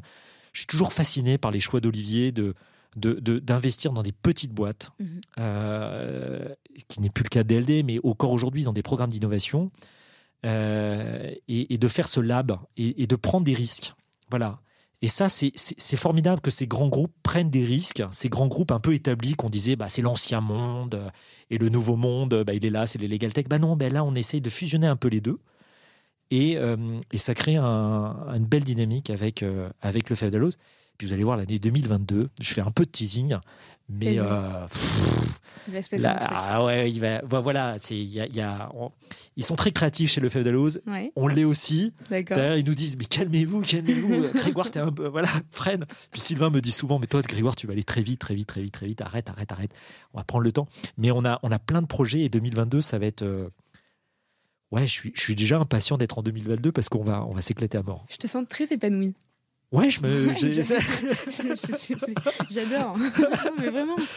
c'est rigolo. Non, je veux dire, c'est rigolo. C'est. Tu vois, le, le, boulot de directeur juridique, quelquefois, on le voit un petit peu comme un boulot un peu austère. Ouais. Et ben moi, j'y trouve euh, aussi, j'aime bien mon boulot, mais euh, cette dimension un peu business, et bah, c'est voilà, je, trouve quelque chose d'assez intéressant. Souvent, mon épouse me dit, t'aurais pu faire euh, commercial, mmh. t'aurais pu. Oui et non, je sais pas. Non. ce, que je raffole particulièrement, c'est quand je vais chez Darty, c'est de négocier le contrat de confiance. C'est des, petits plaisirs comme ça. Des petits plaisirs. le, commercial me regarde avec. Les, je vais lire les conditions générales. Expliquez-moi, donnez-moi mon devoir d'information au titre du RGPD. Putain, ma femme me dit oh, mais, t'es vraiment relou, toi. Quel chieur. Quel chieur. non, non. Moi, j'ai fait tous les droits d'opposition. Tu sais, quand le RGPD est arrivé, j'ai envoyé plein de mails à tout le monde. C'est le gros malade. Notre hébergeur euh, Ocha recherche un intervenant pour, euh, pour parler droit d'auteur sur le podcast. Euh, quelles sont les, conditions, quelles sont les choses à, respecter, à quoi il faut faire attention. Je pense que je vais leur proposer ton profil parce que je ne sais pas du tout si tu es renseigné sur le sujet ou pas, mais je suis sûre que tu y arriveras et que tu seras très bien. On passe à la deuxième. Ouais, vas-y. Un petit mot sur la FGE, un grand mot même sur ouais, sur la FGE, et, du cercle Montesquieu. Ouais. La FGE, euh, c'est une, euh, un engagement que j'ai pris euh, depuis 2013 en étant co-responsable de la commission. Alors anciennement, ça s'appelait communication commerce électronique. De 2013 à 2017, j'ai animé avec Olivier Martinet et Claire, de Batista, j'ai plus son prénom en tête, cette commission euh, qui était une commission euh, très waterfall dans le sens où on accueillait, euh, on faisait des petits déjeuners et puis des gens venaient pitcher sur des problématiques d'open source, etc. 2017, j'ai arrêté, j'ai pris mon poste de directeur juridique Europe Afrique Moyen-Orient, donc j'avais plus le temps du tout. Et, et, quand je suis revenu chez, je suis arrivé chez Data Legal Drive, j'ai rappelé Anne-Laure, Anne-Laure Paulet, qui est la, secrétaire générale de, de la FGE, qui est vraiment une, personne formidable, qui tient avec euh, son équipe, avec euh, Coralie. Euh, voilà, c'est c'est une belle une belle association et donc j'ai rejoint en fait, je suis revenu et Jean-Philippe Gilles, qui est le directeur juridique de, de Lactalis, qui est le patron des commissions au sein de la FGE, m'a dit bah, Grégoire, allez, on monte. Je te demande de monter, même c'est Anne-Laure qui m'a dit, tu remontes une commission et, tu, et on va l'appeler Digital Data. Mhm. Et euh, j'ai accepté le challenge, ce mandat, euh, et je savais que je ne pouvais pas le porter toute seule, cette commission, et donc j'ai demandé à Julie Léon Dufour, qui est la responsable juridique IT, euh, IP de Solocal, mhm. de venir m'accompagner. On forme un binôme tous les deux et on anime cette commission avec cette volonté de s'inscrire dans la nouvelle logique des commissions de mhm. Cette nouvelle logique très simple, c'est des commissions experts. On a recruter des experts du digital, de la data, des grands groupes, des ETI, des PME. Et on les a mis ensemble et ils brainstorment ensemble, ils sortent des livrables. Il y a trois sujets la transformation, euh, notamment la question de la souveraineté numérique, la mhm. question du protection du patrimoine informationnel de l'entreprise. Et le troisième groupe, c'est sur euh, la collecte des données. Euh, il y a beaucoup de choses à dire. Et leur mission à ces experts, et nous on est un petit peu des animateurs du Club Med, euh, et ben on essaye de qu'ils se regroupent, etc. Et on, euh, leur mission, c'est de produire du contenu mm. délivrable à destination des membres de la hein, C'est 7000 membres. Ma commission, c'est quasiment près de 500 membres. C'est énorme. C'est incroyable. C'est une, une, belle commission. Et les experts aujourd'hui, ils sont 20. Et derrière ça, on a, j'ai créé une petite émission parce que en fait, il y a, y a Thibaut euh, de chez Liway euh, qui, qui, a créé son Legal Club Sandwich. Il a eu, euh, voilà, avec Audrey Deloris et avec Pierre Landy, ils ont eu cette idée géniale hein, de, mm. de, faire un truc sympa, funky pour les juristes.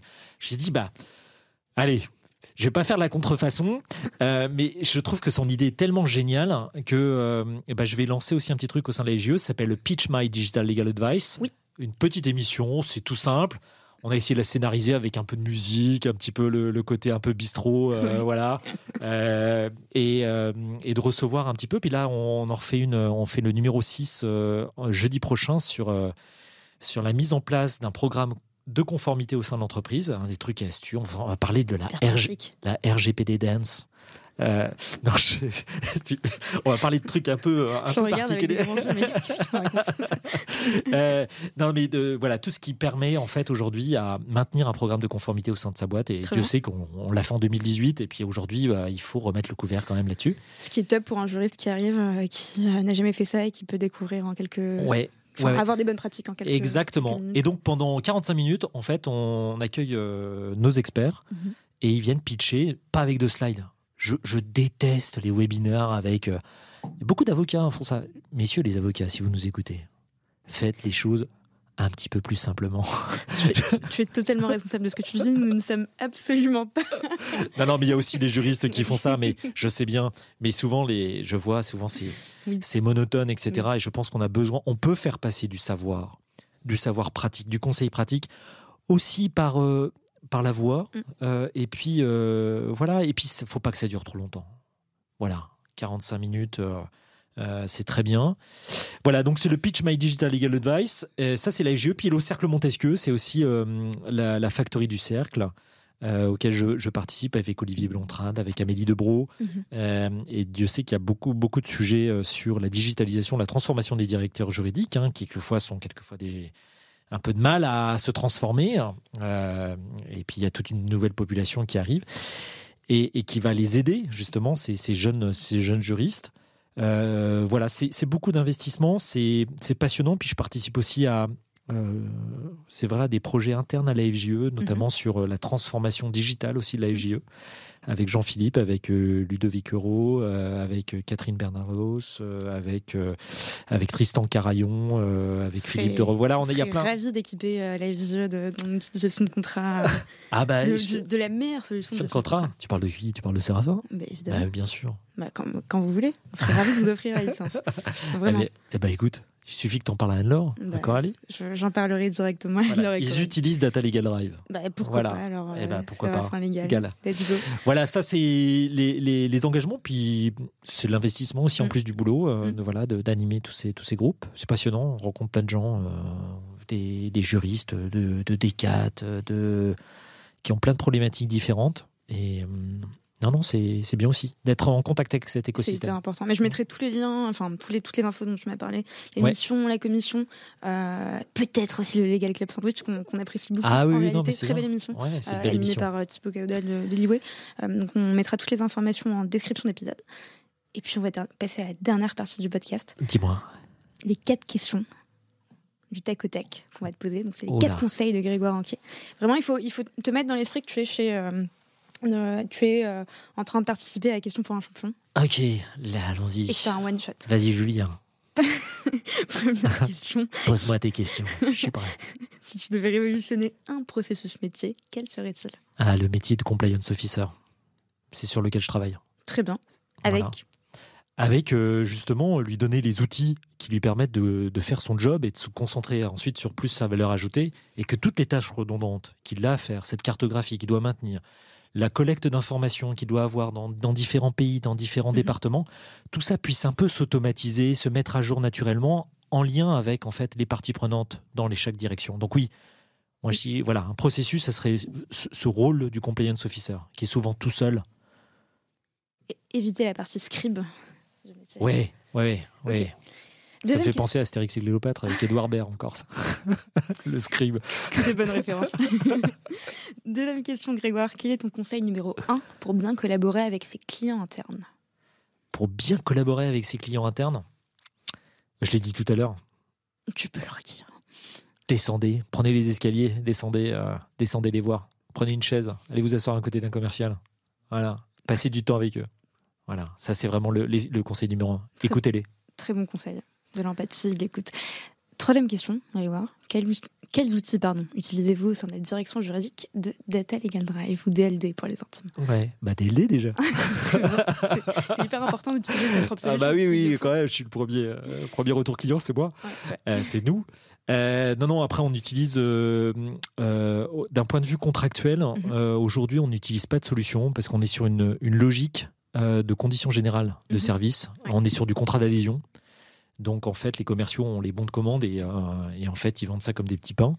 Donc c'est il y, a très peu de négociations contractuelles, on va dire, sauf dans le cadre des marchés publics mhm. où il y a vraiment euh, là il y a c'est vrai en plus les les CCAG euh, ont été modifiés récemment, donc il a fallu revoir avec mes équipes bah, ce qui avait un petit peu modifié, qui était l'écart entre ceux 2009 et euh, ceux qui ont été qui ont été mis en œuvre cette année.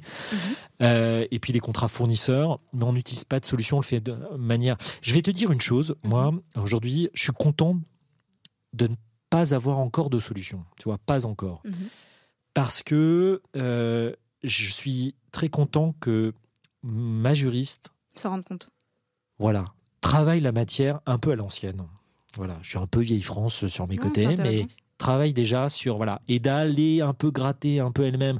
Quelquefois, je vois des solutions qui euh, mâchent un peu le boulot mhm. sur euh, l'analyse des clauses, etc.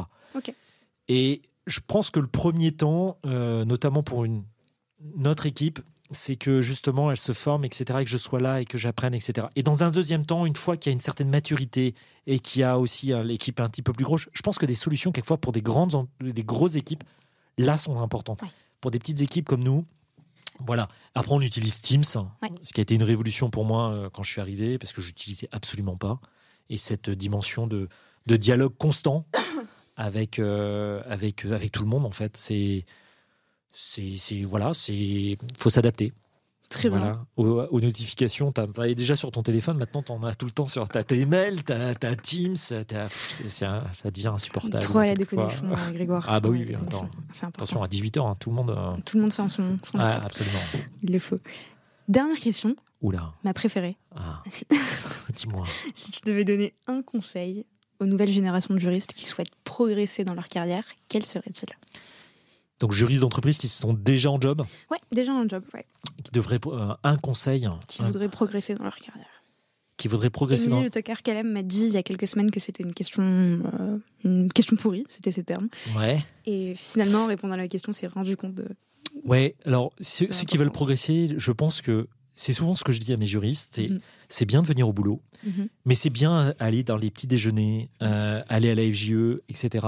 Parce que ça vous, un, ça vous fait sortir vous voyez plus votre boss déjà. C'est déjà super. Agathe, Marion. voilà.